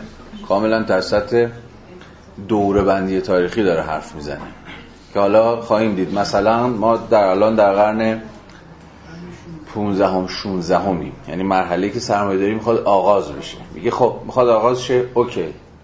فرایند تبدیل پول به سرمایه می‌خواد اتفاق بیفته دیگه. بیاد توضیح بدیم این پول اولیه یا به قول خودش دقیق این انباشت اولیه از کجا آمده این انباشت اولیه که تازه قرار از اونجا به بعد ما با یه چیزی به نام سرمایه داری مواجه با مواجه باشیم. این سرمایه پیش از سرمایه داری ها این سرمایه پیش از سرمایه داری این انباشت پیش از انباشت. چیه کجاست و چگونه قابل توضیح میگه این لحظه آغازه این دیگه خودش نمی‌تونه بخشی از مجموعه باشه یعنی بخشی از خود سرمایه داره باشه. برای همینه که خیلی فراز از این حس بسیار فراز مهمیه. سرمایه دار روزی روزگاری از طریق شکلی از انباشت بدوی که مستقل از کار نپرداخته دیگران است.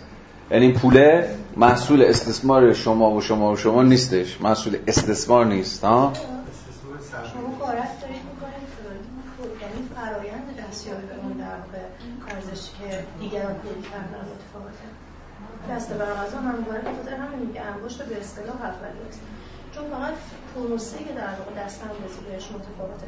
اما در نهایت توی انباشت اولیه هم شما از کاری که دیگران کردن ارزشی که اونها انباشتن با یک فرایند استفاده از یک زور لخت میری و اون رو به چنگ میاری و اسمش رو هم می‌ذاری انباشت اولیه. در حالی که قارت اولیه در واقع محصول کار دیگران ارزشی که دیگران تولید کنن. بنابراین فرایند همون اتفاقی نیفتاده. خب.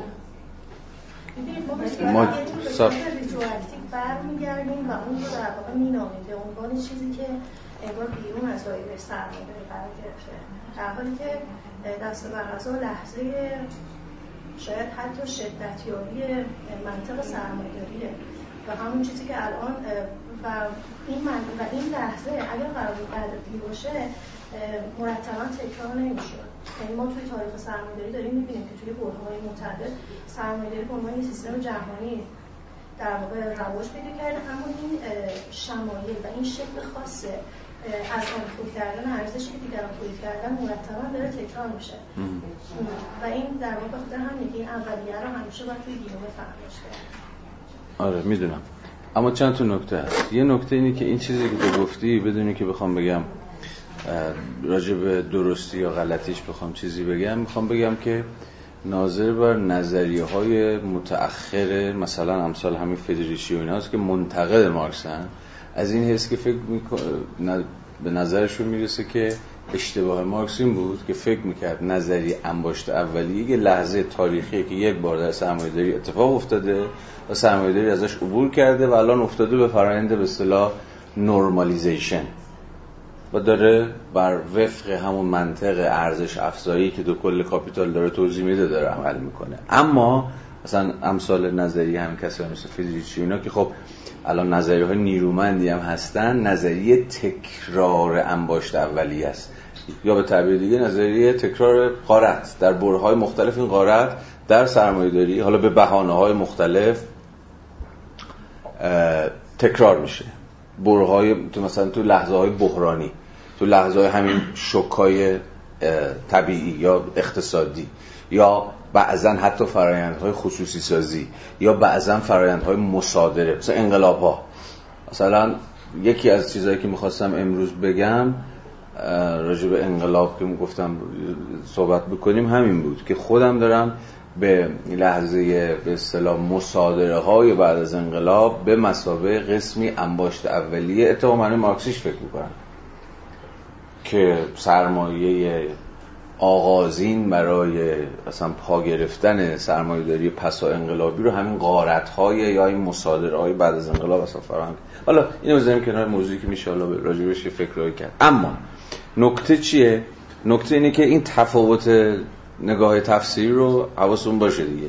یه زمانی هست که کدوم تفسیر اتفاقا به تفسیر مارکس نزدیکتره؟ آیا مارکس واقعا فکر می‌کرد یه برای توضیح سرمایه داری ما به یک لحظه پیشا سرمایه داری نیازمندیم یا به تعبیری که من الان به کار بردم یک سرمایه پیش از سرمایه داری بهش نیازمندیم یعنی هم دقیقا همین چیزی که اینجا اسمش هست انباشته ابتدایی.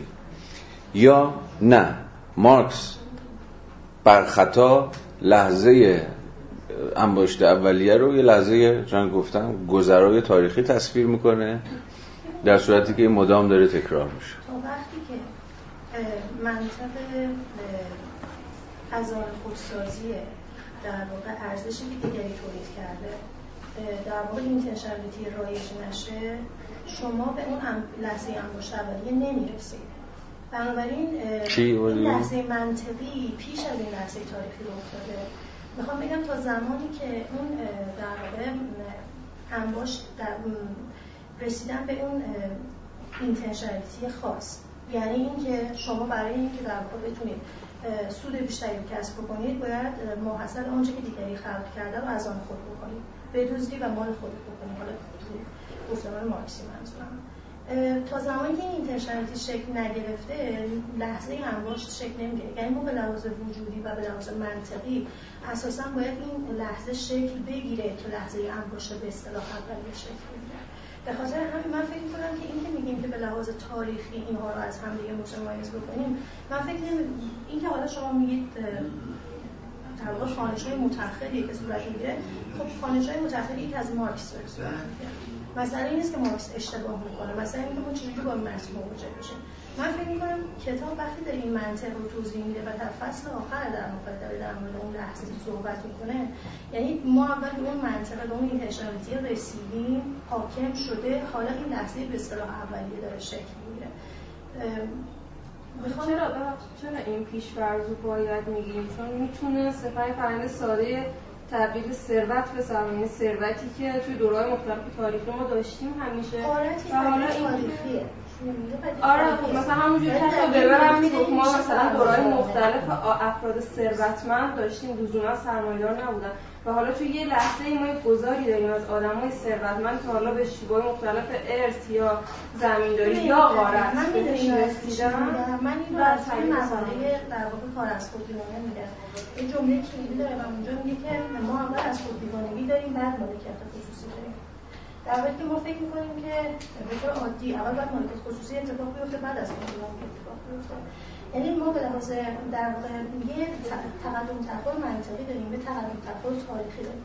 تو تقدم تاریخیش ظاهرا به نظر می‌رسه که اول مالکیت خصوصی در واقع اتفاق میفته بعد در واقع از خود در حالی که تو ساعت منطقی قضیه دقیقا عکس این قضیه هستش. می‌بینی؟ به خاطر همینه که اینجا باید اینجوری بفهمید و با این هستیم توی یه جایگاهی که فقط بخوایم این در واقع لحظه رو یه خواهش به نظر من حالا این می‌تونه یه تصمیم نظری باشه. من با این تصمیم نظری همراه نیستم ولی میفهممش. این تصمیم نظری چیه و احتمالا چه اثرات و چه پیامدهایی داره. ولی سوالی که باید بهش پاسخ بدیم البته جاش اینجا نیست تو خود فصل انباشت اولیه بهش می‌رسیم اینه. آیا هر شکلی از غارت همان تصاحب کار نپرداخته به آن معنایی است که مارکس برای توضیح منطق سرمایه در ازش سخن میگه. به نظرم کلید کلید حل مسئله اینجاست. ظاهرا تو داری میگی که خب ببین غارت مگه چیه؟ چیزی که مال یه محصول کار یه دیگه است رو یه بابایی حالا هر کی که هست یه, یه تیمی یه گنگی میاد تصاحب می‌کنه. این تصاحب کار دیگری هم عملا همون منطق منطقی است که مارکس داره سعی می‌کنه در اینجا توضیح بده. من فکر می‌کنم که تفاوت ریشه ای هست بین قارت یعنی از آن خود کردن ثروت یه بابای دیگه یک ایل دیگه یه تبار دیگه یه چه می‌دونم هر جریان دیگری با اون چیزی که مارکس داره سعی می‌کنه به مسابقه کار نپرداخته توضیح بده. حالا تفاوتش چیه؟ تو کل مفروضات نظری ارزش مارکسیه. یعنی تقسیم کار روزانه به کار اضافی به کار لازم به جدایی یه بابایی به نام کارفرما از یه بابایی به نام کارگر از رابطه سلسله مراتبی کارفرما و کارگر و غیر و غیر. همه مفروضاتی که مارکس میچینه تا توضیح بده که منطق رابطه اجتماعی و طبعا منطق تولید اجتماعی در آن چیزی که اسمش می‌ذاریم سرمایه داری از بیخ و بنیاد متفاوت, متفاوت با منطق به اصطلاح فئودالیسم.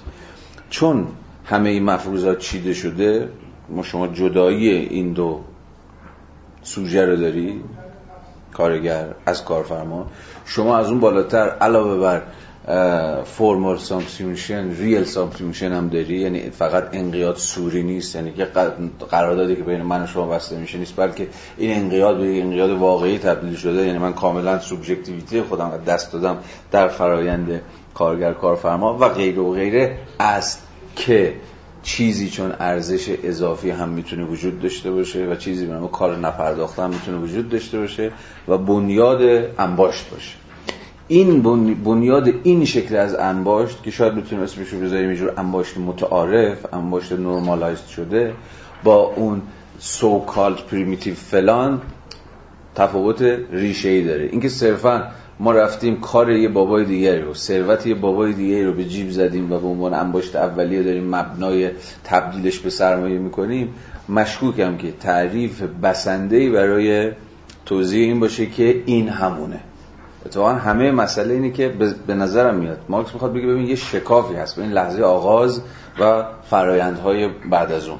یعنی یه چیزی شبیه ببین آغاز خودش بخشی از فرایند نیست. فکر کنم بخوام یه ذره فلسفیش بکنم اینجوریه. خود آغاز یعنی انباشت اولیه خودش بخشی از فرایند که اسمش چیه؟ اسمش سرمایه‌داریه؟ نیستش. لحظه آغاز سرمایه‌داری خودش غیر سرمایه‌داران است.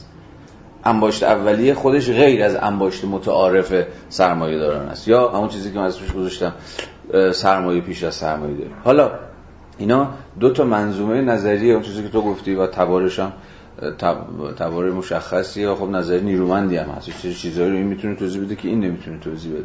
در نهایت فکر می‌کنم یه شکاف برناگذشتنی بینشون وجود داره که مسترزرشان گفتم نهایت تصمیمه که با تصمیم بگیم کدوم یک از اینها می‌تونه پرتو بیشتری بیاندازه بر مسائلی که ما دنبالش میگردیم برای پاسخ دادن. چون یکی از مهمترین مسائل هرمونتیکی اینه دیگه که آقا متن چجوری جمع پرسش که تو مطرح کرد یه متن چجوری باید بخونیم؟ خیلی وقتا اونجوری که باید بخونیم تابع چیه؟ تابع اینکه تو چه پرسشایی از متن داری؟ مسئلت با متن چیه؟ کدوم؟ حالا مسامحتا میگم چارچوب نظری کدوم نظریه کدوم روی کرد کدوم, کدوم اصل راهنما؟ کمک بیشتری می‌تونه به شما بکنه به در اینکه به این پرسش ها بتوانی پاسخ بدی. پس فکر می‌کنم که پرسش های ما مهمه که تعیین می‌کنه که اینجوری بخونیم یا اونجوری بخونیم. برای تا شما پرسش مشخصی نداشته باشید در نهایت میشه یه امر کاملا دل بخواهی که یکی اینجوری می‌خونه یکی اونجوری می‌خونه. به پس به نظر میاد پرابل... در محل دعوا الان معلومه فکر می‌کنم. و بسیار بسیار نقطه مهم و تاثیرگذاری. تازه الان مارکس فقط یه اشاره کوتاهی کرد و الان میگذره ازش. تو فصل خودم باشه اولیه دوباره برمیگرده به این داستان. دست کم رفیقمون یه حرفش پس روشنه دیگه. با البته هزار یک چیزم ببینیدش دیگه. با هزار یک تردید ببینیدش. ببین حتی زمانی هم که داره جمله رو می‌نویسه ببینید میگه از دیدگاه کنونی ما محتمل به نظر می‌رسد. محتمل به نظر می‌رسد از اون بازی های مارکسی که سرمایدار روزی روزگاری از طریق شکلی از انباشت بدوی که مستقل از کار نپرداخته دیگران رخ داده صاحب پولی شده و بنابراین به این علت است که او می‌تواند به عنوان خریدار نیروی کار مکررن راهی بازار شود. با این همه حالا همین به نظر می‌رسد و فلان حالا از اینجا دوباره. با این همه صرف تداوم فرایند تولید سرمایه داری یا با تولید ساده می‌تواند باعث دگرگونی های چشمگیر دیگری شود که نه تنها بخش متغیر سرمایه بلکه کل سرمایه را به تصرف درآورد. کالبش برخواهیم گشت. خب کسی مثلا چی واسه بگی؟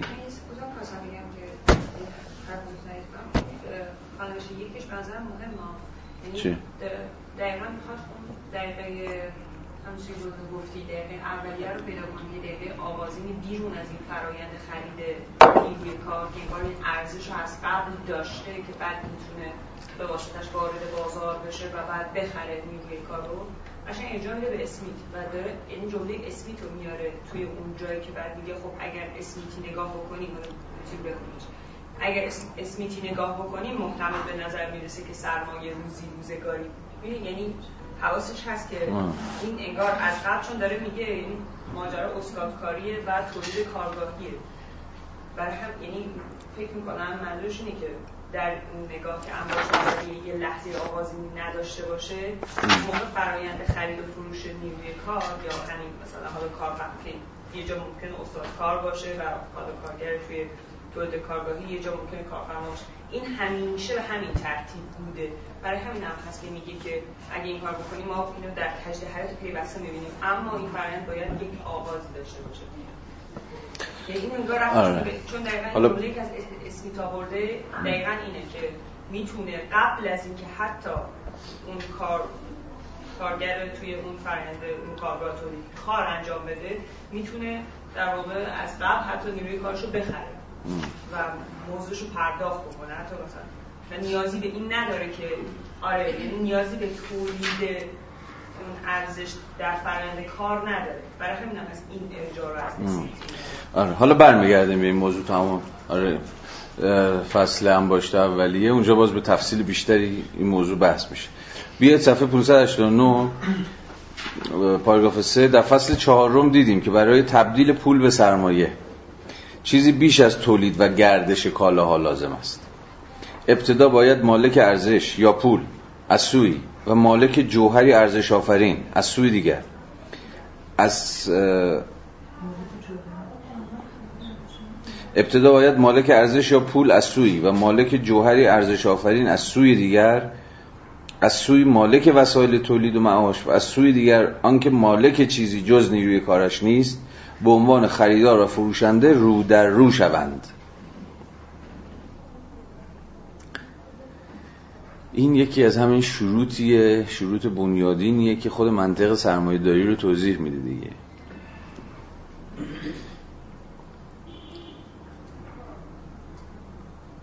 چه چیز سرمایه داری از فودالیزم جدا می‌کنه؟ اینکه در سرمایه کارگر یک سوژه آزاده.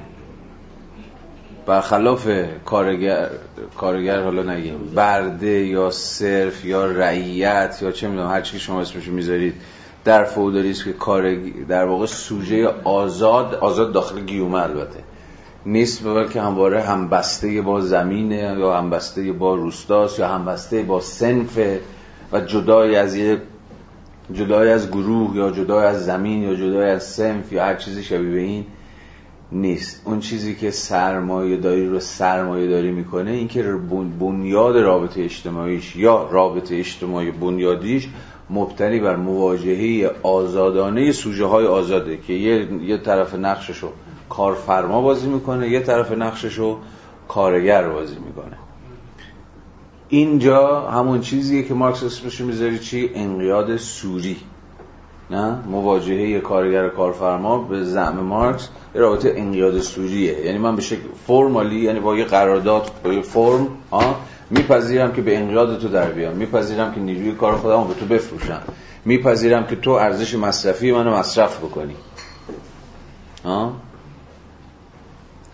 حالا یکی از سوالهایی که مارکس سعی می‌کنه تو فصل انباشت اولیه توضیح بده همینه که آقا چی میشه که و تحت چه فرایندیه که مثلا صرف ها که در روستاها دارن کار می‌کنن از زمین کنده میشن یا به تعبیر دقیقتر از زمین آزاد میشن و تبدیل به کارگرایی در شهر میشن که حاضرن نیروی کار خودشون رو به مثلا کارخانه دار به کارفرما و سرمایه دار هر کوفتی که اسمش هست بفروشن. خود اینها رو مارکس سعی می‌کنه از مجرای فکت های تاریخی نشون بده که مبتنی بر فرایند غارتگری روستاها و غیر و غیر است که بسیاری از به اصطلاح صرف ها رو از وابستگیشون به زمین آزاد کردن و به کارگران جویای کار بعضا در در در شهرها تبدیل کردن که حاضر بودن نیروی کارشون رو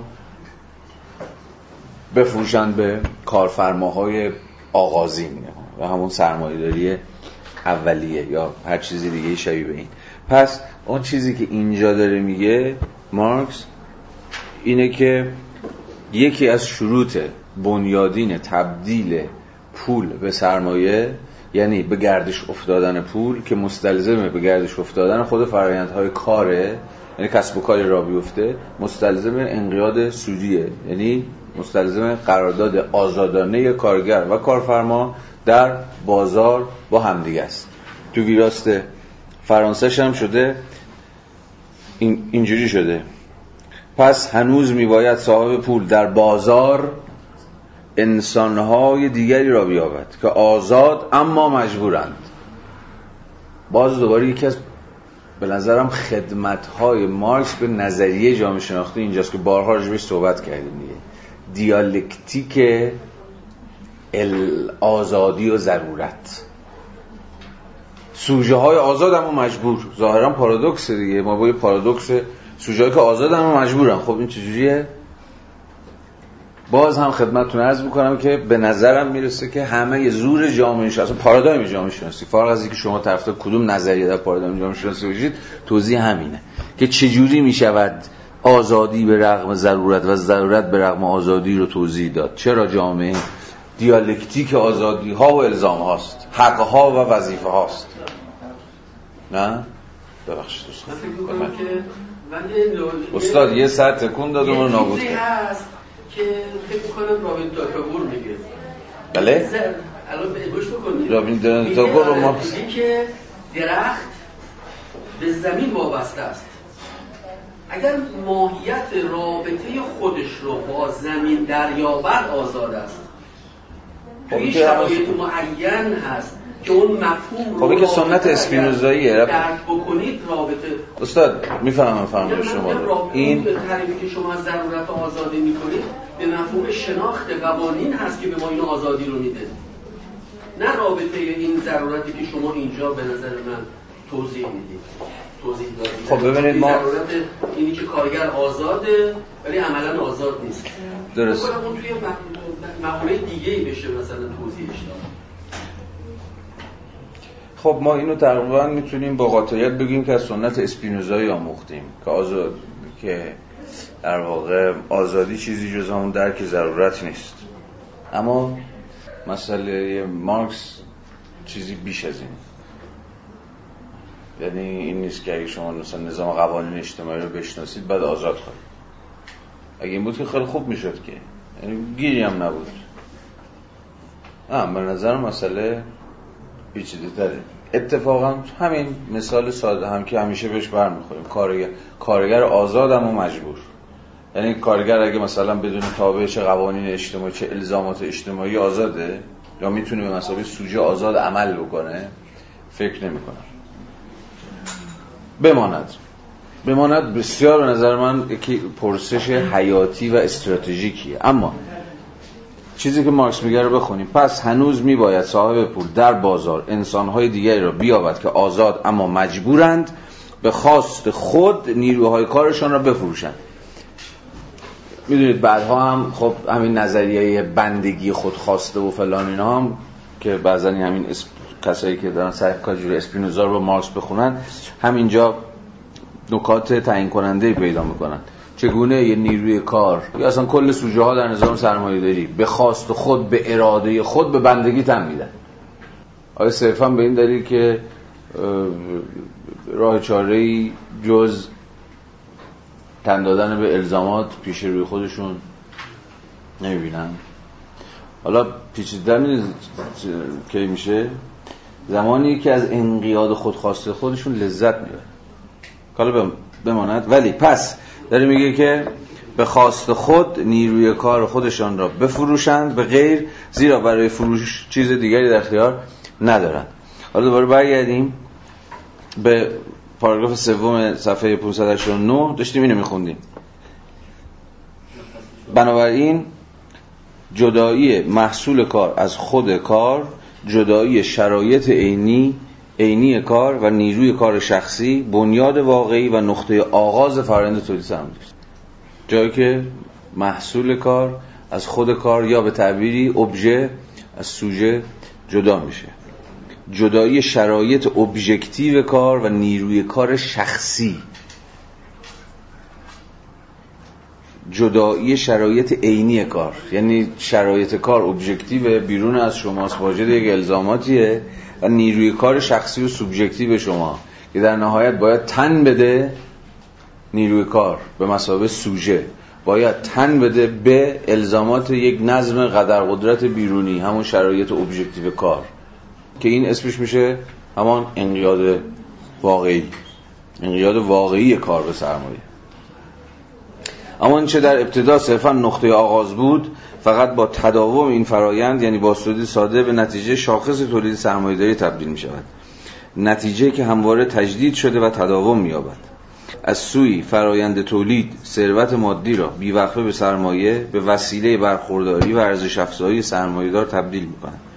از سوی دیگر کارگر همیشه این فرایند را در همان حالتی که به آن وارد شده ترک می‌کند. یک منبع شخصی ثروت که از هر وسیله برای واقعیت بخشیدن به این ثروت محروم است. از آنجا که کار کارگر پیش از ورودش به این فرایند از او بیگانه شده به تصاحب سرمایهدار در آمده و در سرمایه گنجانده شده است پیوسته در جریان فرایند به نحوی خود را تجسم میبخشد که محصولی بیگانه با او می شود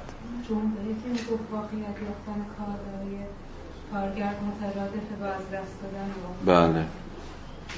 اینجا احتمالا بیشترین ربطار به مارکس جوان داره دیگه. اما مفهوم کار بگانه شده هم که اشاره کردیم.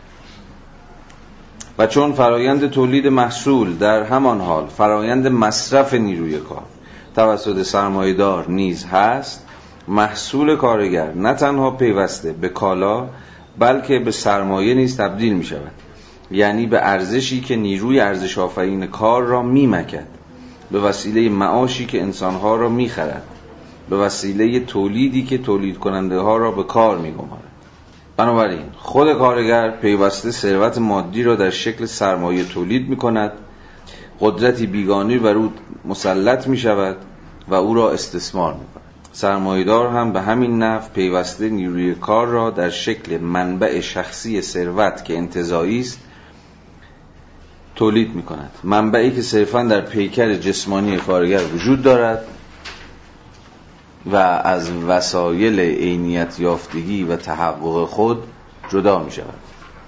در یک کلام سرمایدار کارگر را همچون کارگر مزد بگیر تولید می کند. این باستولید مستمر کارگر این تداوم بخشیدن به موجودیت او شرط کاملا ضروری برای تولید سرمایه است. ویراست فرانسه بنابراین صرف استمرار یا تکرار ادواری تولید سرمایهداری پایه آن یعنی کارگر با ویژگی مزدبگیریش را باستولید و تداوم میبخشد. پس همه اینا رو گفت تا بگه که بنیادی ترین فرایند باستولید در نظام سرمایه داری تولید باستولید خود کارگره. کارگری که به تمام تحت انقیاد تحت استثمار تحت سلطه شرایط ابژکتیو کاری قرار گرفته که نسبت بهش فاقد آزادیه. آزاده اما آزاد نیست. آزادانه هم به قرارداد میده ولی آزاد نیست. همون بحثی که سعی صحبت کرد شاید بتونیم اینجوری بگیم. آزادی سوری و انقیاد واقعی. بنده آزادی سوری دارم آزادی فرمال دارم آزادی قانونی دارم. یعنی کسی چوب بله. نکرده این من و خب من به شکل آزادانه تن به قرارداد تن به کار تن به استخدام چه می‌دونم هر چی شبیه میدم. این یه آزادی سوریه. اما در بنیاد یک انقیاد واقعیه. همه داستانی که چجوری می‌شود نشون داد که آزادی سوری و انقیاد واقعی می‌تونن همزیستی کنن. کسی شما رو مجبور نمی‌کنه ولی شما گریزی هم جز این ندارید. کسی مجبورت نکرده بیا اینجا کار کنی. این چیزی که خیلی زیاد میشترم دیگه. یعنی بگوی فرمالی شما آزاد بودی که بیای استخدام بشی یا استخدام نشی یا کار نکنی یا هر چیزی شنی ولی خب اگه همین به زبان روزمره. جز این مگه کاری می‌تونستم بکنم؟ اگه جز این انتخابی اختیاری آپشنی چیزی داشتم؟ کسی که جز نیروی کارش چیزی برای فروختن نداره تحت الزامات دست پنهان اتفاقا خود بازاره که باید به ناآزادی خودش رأی بده. اون دست پنهان نظرم میشه این دست پنهان رو به معنای ضد لیبرالیش هم به کار برد. یعنی بله ظاهرا هیچ دستی وجود نداشته که بنده رو حل بده ولی دست پنهانی در کاره که مدام داره ما رو ملزم به پذیرش موقعیت هایی می‌کنه که در شرایط غیر از این اتفاقا کسی نمیپذیره. یعنی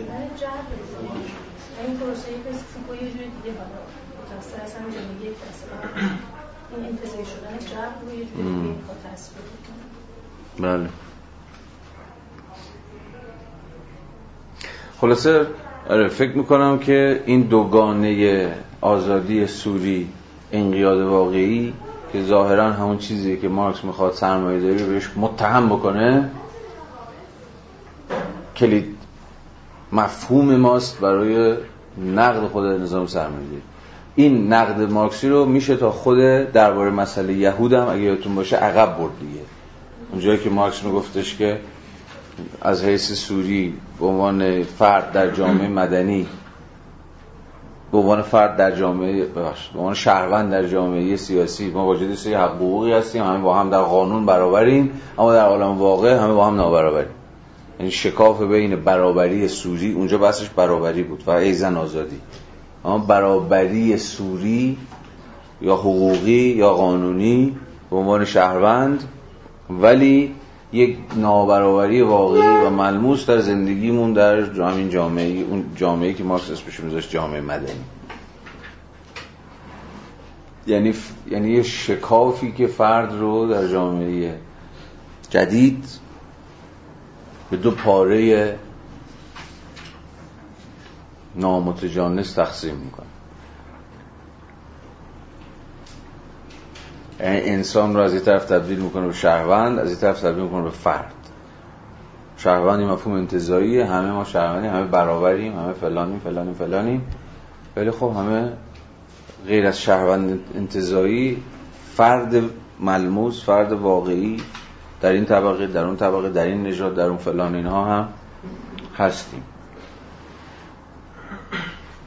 ظاهرا تلاش مارکس که فکر کنم تنها وجه مشروع پروژه سیاسی مارکسه اینه که می‌خواد برای این شکاف فائق بیاد و این دوگانگی درون انسان مدرن به شهروند انتظایی و فرد انزمامی اما سوال اینه آیا باید برای این شکاف فائق اومد؟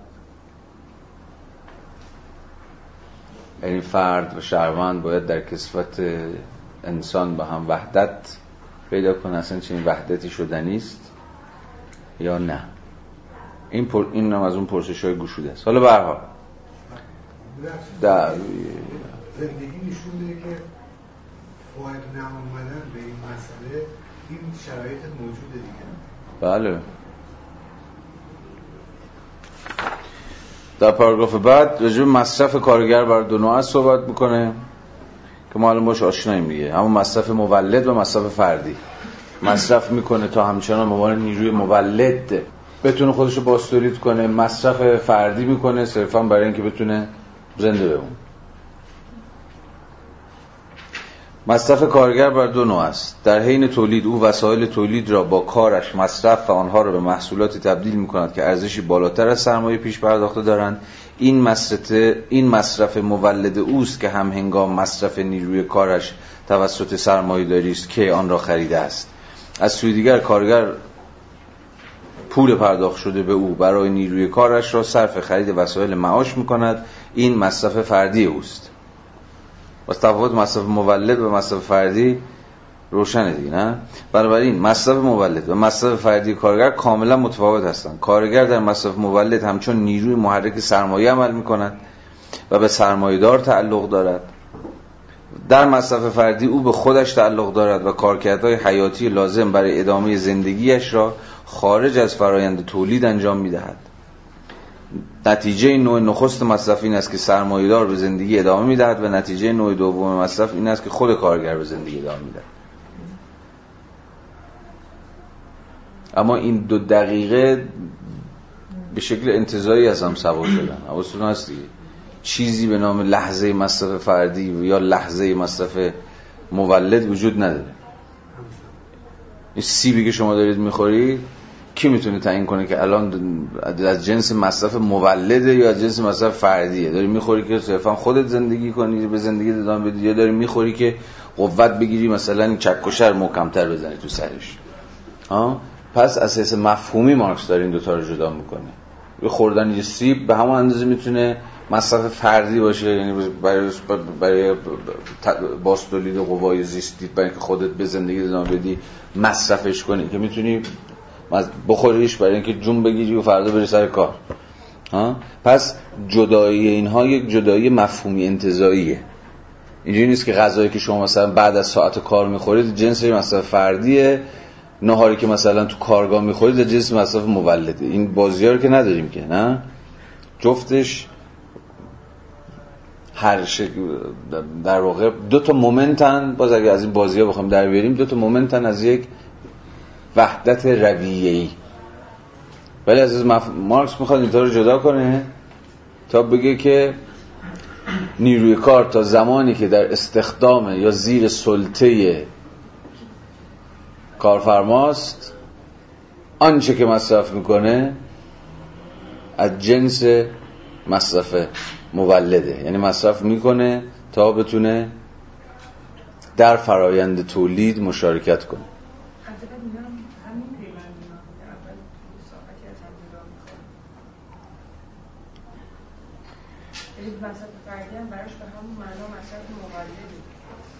حالا نمی‌دونم کار می‌کنه یا نه. دست کم اینجا که داره به قاطعیت اصرار می‌کنه که این دو کاملا متفاوته نه؟ حالا بعدا اگه شد که بهش می‌رسیم دیگه. من نمی‌دونم. به خاطر ندارم. ممکنه. بله ولی به هر صورت پیشا پیش هم می‌تونیم حدس بزنیم که یه بابایی که ادای هگلی بودن در میاره خیلی راحت می‌تونی بگی کاملا متفاوتن اما عملا یکی. این از اون حقای هگلی کثیفه که میشه با همین با, با این کلید جادویی دیالکتیک همه این درا رو واقع کرد. به هر صورت تا جایی که به بحث ما مربوط میشه پس باید حواستون باشه این کاملا متفاوت. در این حال کاملا یکسانه. یعنی این همانی در این تفاوت. چطوره؟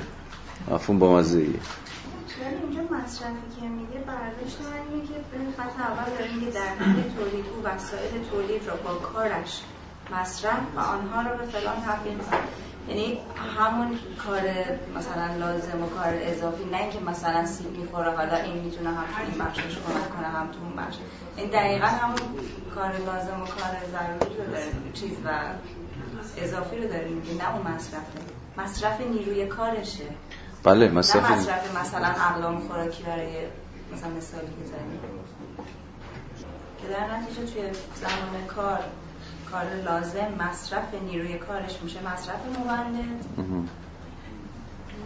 به نظرم تذکر در... تذکر بجاییه. همین زیر سوال می‌برم. این یعنی جلوتر همین حرفی که شما زد میگه این حرف اقتصاددانای سیاسیه. بعد میگه که این نیست. بله.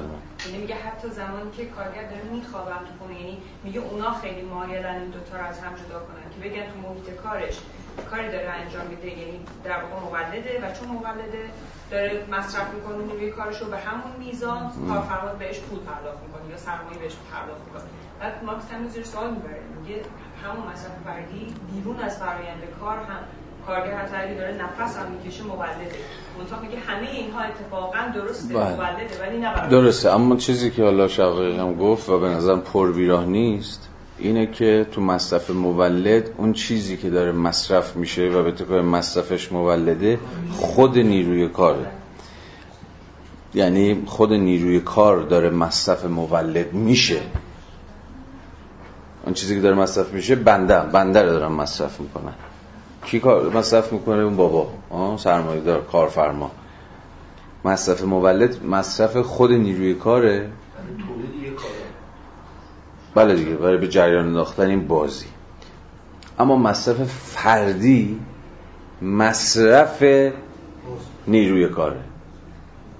مصرفی که خود نیروی کار داره انجام میده ها؟ یعنی در پیوند با باستولید خودش. پس الان می‌تونیم یه ذره یعنی چند قدم بریم جلوتر و تصریح کنیم این حرف. پس یه لحظه دقت کنید میشه این شکلی. مصرف مولد. در مصرف مولد نیروی کار ابژه مصرفه یعنی چیزی که خود داره مصرف میشه. شما کارفرمای بنده بنده رو مصرف می‌کنی یا ارزش مصرفی من رو به خدمت خودت می‌گیری تا این چرخ بچرخه. برای همین که مصرف شدن من میشه productive مصرف شدن من یه حاصلی داره دیگه.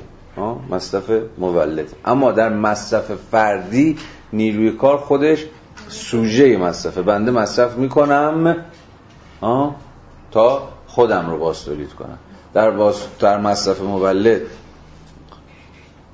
مصرف انجام میشه تا فرایند انباشت چرخیدن چرخ نظام سرمایه داری باز تولید بشه در مصرف مولد ببخشید در مصرف فردی مصرف صرفا قراره که خود فرد رو باز تولید کنه. اینجوری فکر می‌کنم یه ذره روشنتر شد نه؟ هنگامه.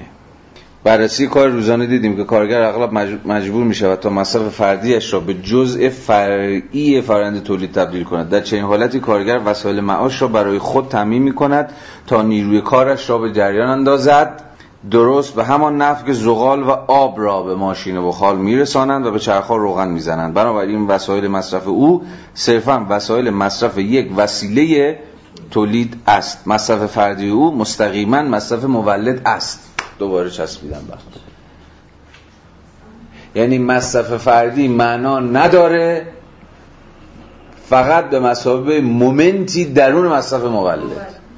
یعنی بنده می‌خورم و میخوابم و فلان اینا تو خودم باستولید کنم. بله ولی خودم باستولید کنم تا دو بتونم مصرف بشم به دست دوباره نظام سرمایه یعنی مصرف مولد حالا اگه بخوایم مثلا عام خاص بکنیم مصرف مولد عام خاص غلطه. همون که گفتم قشنگ تره مصرف فردی مومنتی درون مصرف مولدی اصلا جلوتر میگه میگه سیاسی علاقه دارن بگن مصرف فردی مصرف بله. مولد نیست.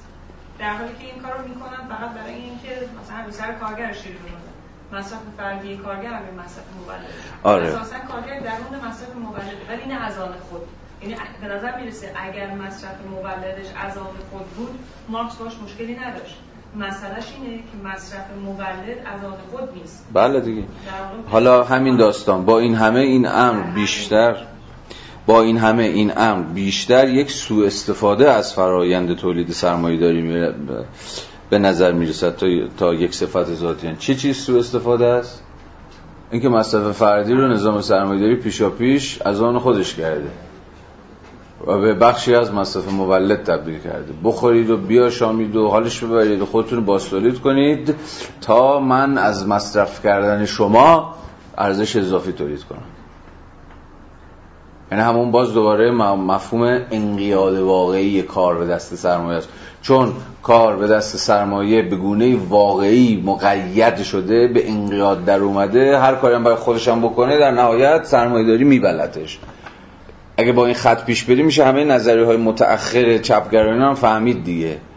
که نظریه های فراغت نظریه های لذت نظریه های نمی‌دونم فلان هر, هر, هر جنسی که یا هر سازوکاری که سرمایه‌داری متأخر هم برای حال دادن به شهروندان جامعه سرمایه‌داری متأخر. حال هم از کارگر و غیر کارگر تمهید کرده در نهایت در, خدمت بهتر چرخیدن این چرخ به تجربه ولی دیدیم که اینجوری نشد دیگه. مثلا نشد؟ پولی که بدونیم بخر از پول داد.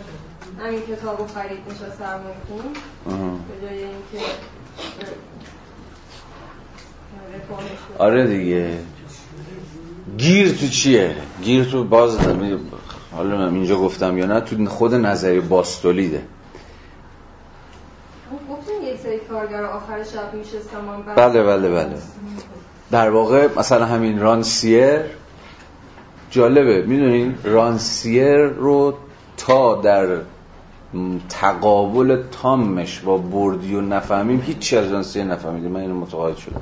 حالا رانسیر حالا مهم هم نیست. حالا رانسیر چه پخیه که حالا. ولی به حال رانسیر بازی ها که در ایران مطرح شد ولی من جایی ندیدم. کسی حواسش باشه که کل پروژه رانسیر در نقد پروژه بردیو نمیشه شد. چرا؟ در واقع چه دعواشون سر چیه؟ چون بردیو نظر پراز باستولیده.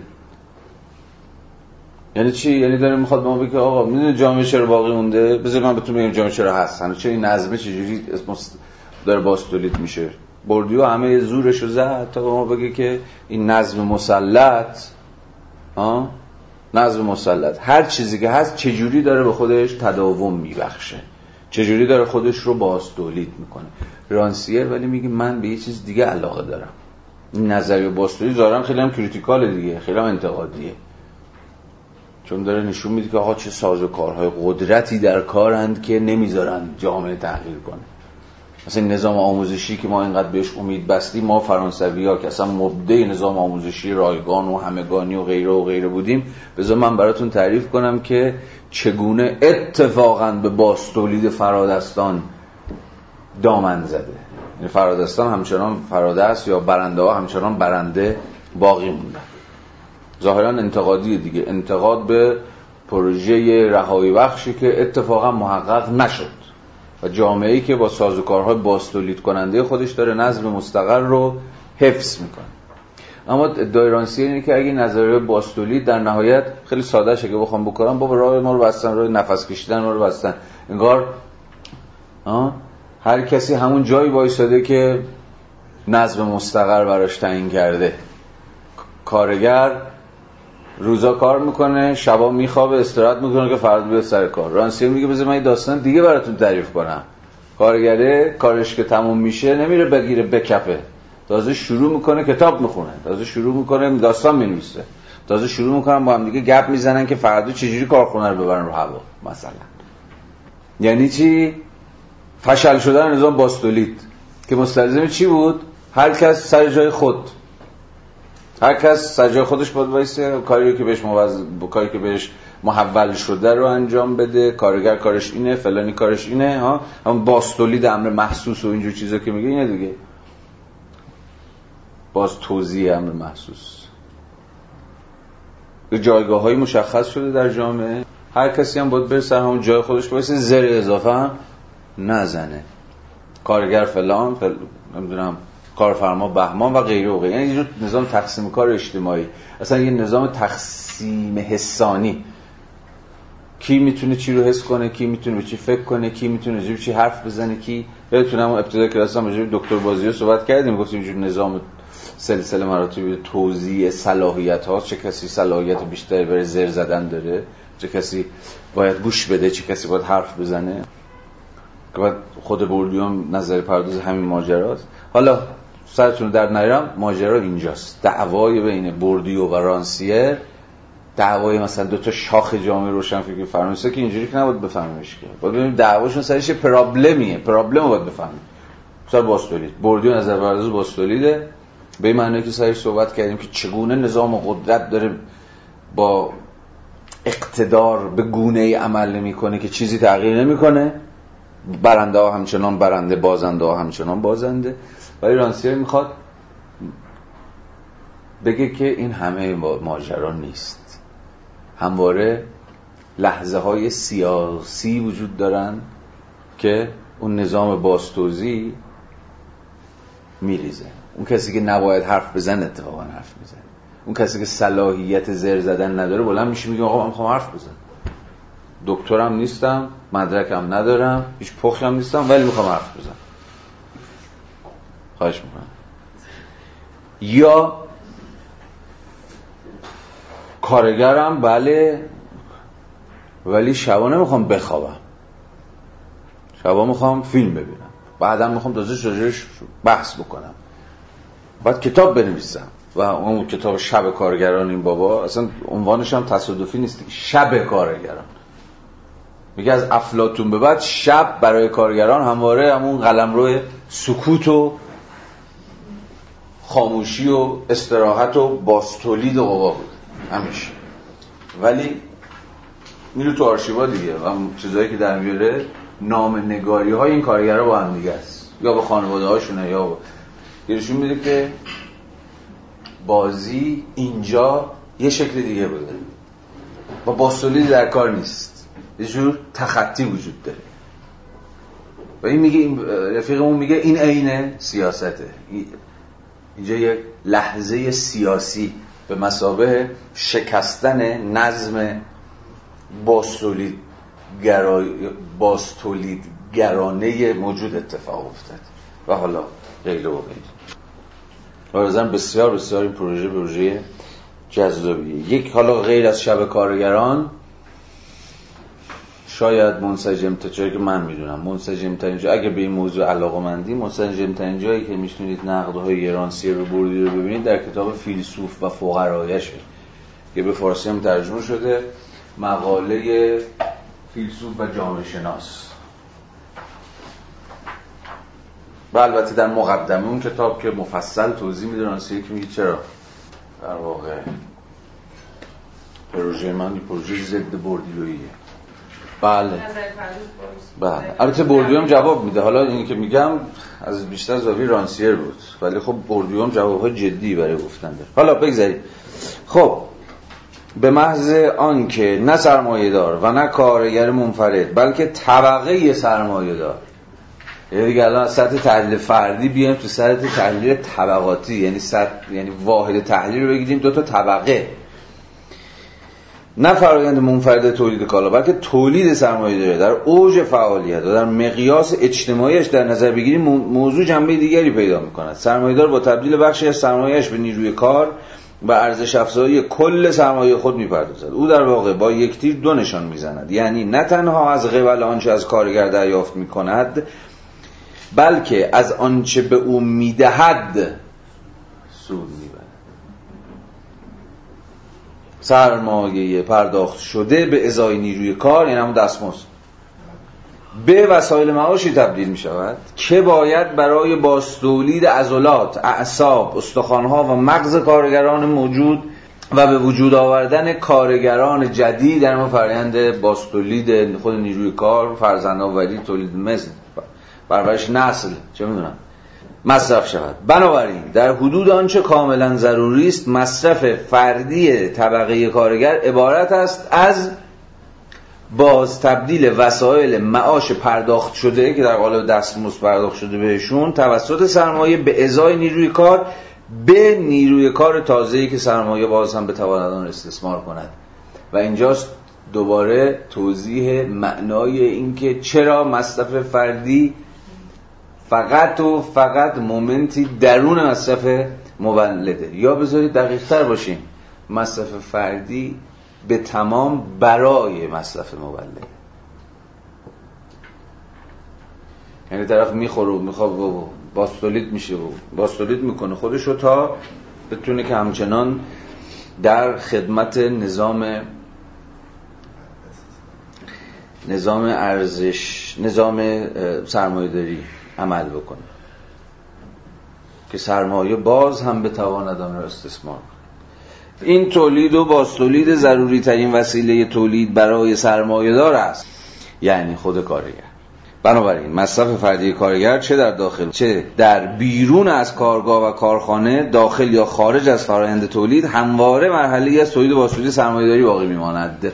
درست مانند تمیز کردن ماشین که می‌تواند در جریان فرآیند کار انجام شود یا در هنگام توقف کار. این واقعیت که کارگر مصرف فردی را طبق تمایل و خیش انجام می‌دهد و نه برای خوشایند سرمایه‌دار ربطی به موضوع ندارد. اینکه حیوان بارکش از غذایی که می‌خورد لذت هم می‌برد از لزوم غذا خوردن او برای تداوم فرآیند تولید نمیکاهد. نگهداری و باستولید پیوسته طبقه کارگر شرط ضروری باستولید سرمایه است. اما سرمایهدار هرگز از این بابت نگران نیست. می‌تواند با خیلی راحت آن را به غریزه کارگران برای محافظت از خود و تولید مثل واگذارد سرمایهدار فقط مراقب است که مصرف فردی کارگر را به کمینه ای ضروری بکاهد. یعنی دستمزدها صرفا معادل ارزش نیروی کاره نه کمتر نه بیشتر. یعنی همون به قول ما به قول امروزی چی؟ همون حداقل. بخور نمی. یا همون حداقل بگیرها دیگه. کسایی که صرفا همون حداقل دستمزد می‌گیرن. حداقل دستمزد همین معنای مارکسیه. دستمزدها درست معادل ارزش نیروی کاره. یعنی نیروی کار به همون اندازه دستمزد می‌گیره که بتونه ارزش خودش رو باستولید کنه. خب.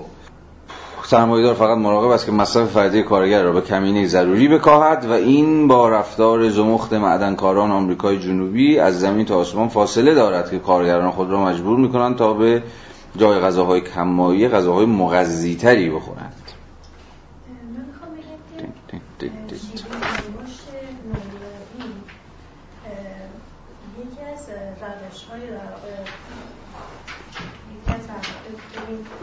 مکانیسم های انباشتش اینه که دست برقضا همین قانون رو هم در واقع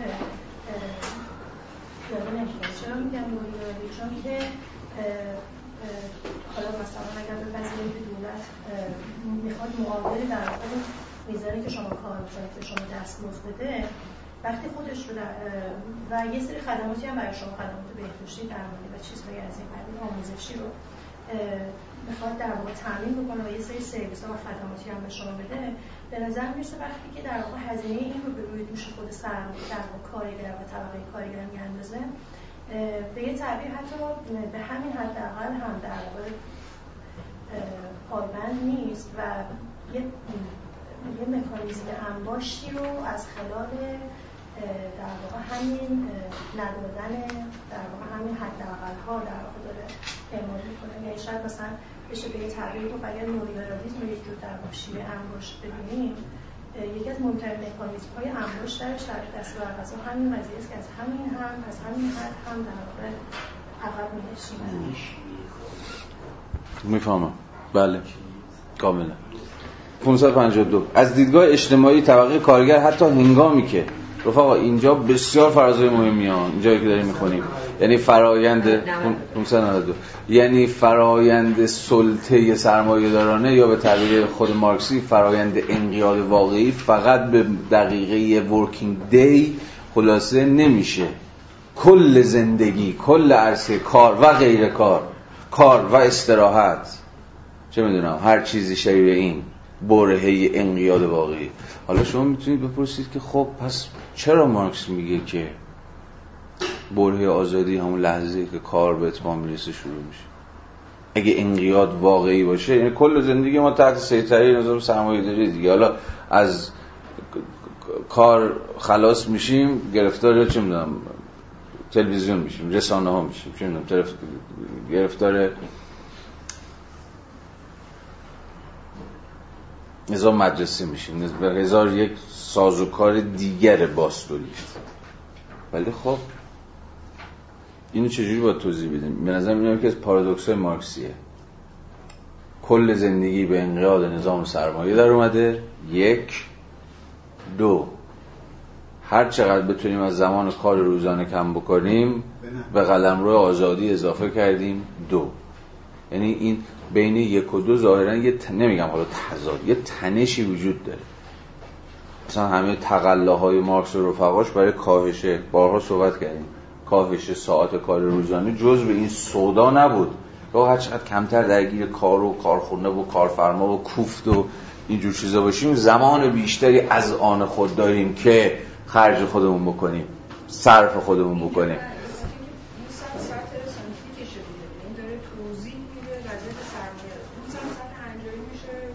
باید انجام بدیم باید این کار کم کنیم تا بتونیم به ساعت فراغتمون اضافه کنیم. یعنی اینجا چون می‌خواد میگم باز به نظرم خب دیگه وقتی تو ساعت فراغت رو هم اصلا به رسمیت نمی‌شناسی اونا ساعت فراغت رو هم اینجا به رسمیت تو نظام سرمایه چه اتفاقی میفته داره میگه تو نظام سرمایه می‌خواد بگه آقا خیلی scientific و علمی. اصلا من نمی‌خوام راجع به بزنم که فعلا ما چه کار باید بکنیم. می‌خوام توضیح بدم که برای همین در واقع باز تولید ساده برای تولید و باز تولید درون خود زندگی کارگر عملا همه زمان به استثمار در okay بله.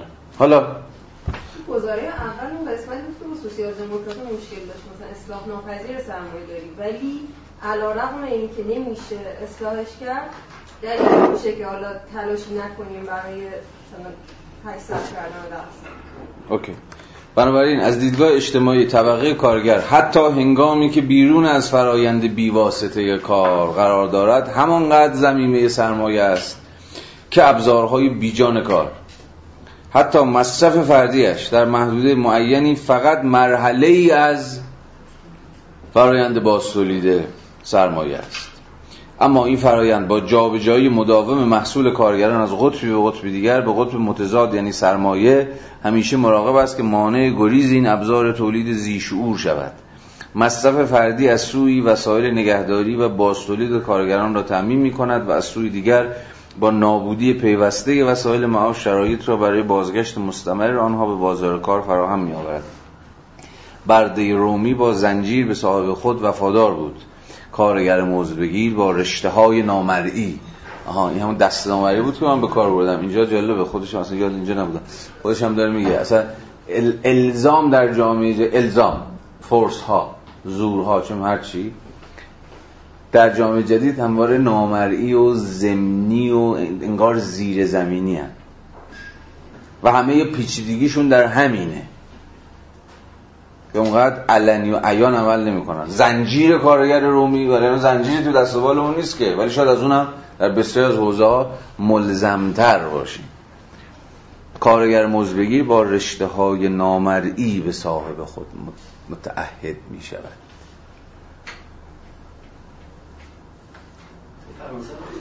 خوبی میگه. نه به سرمایدار بلکه به طبقه سرمایدار بله. ظاهر استقلال با تغییر دائمی شخص کارفرما و فرض قانونی وجودی قرارداد حفظ میشه دوباره یادتونه آزادی سوری که گفته بودم؟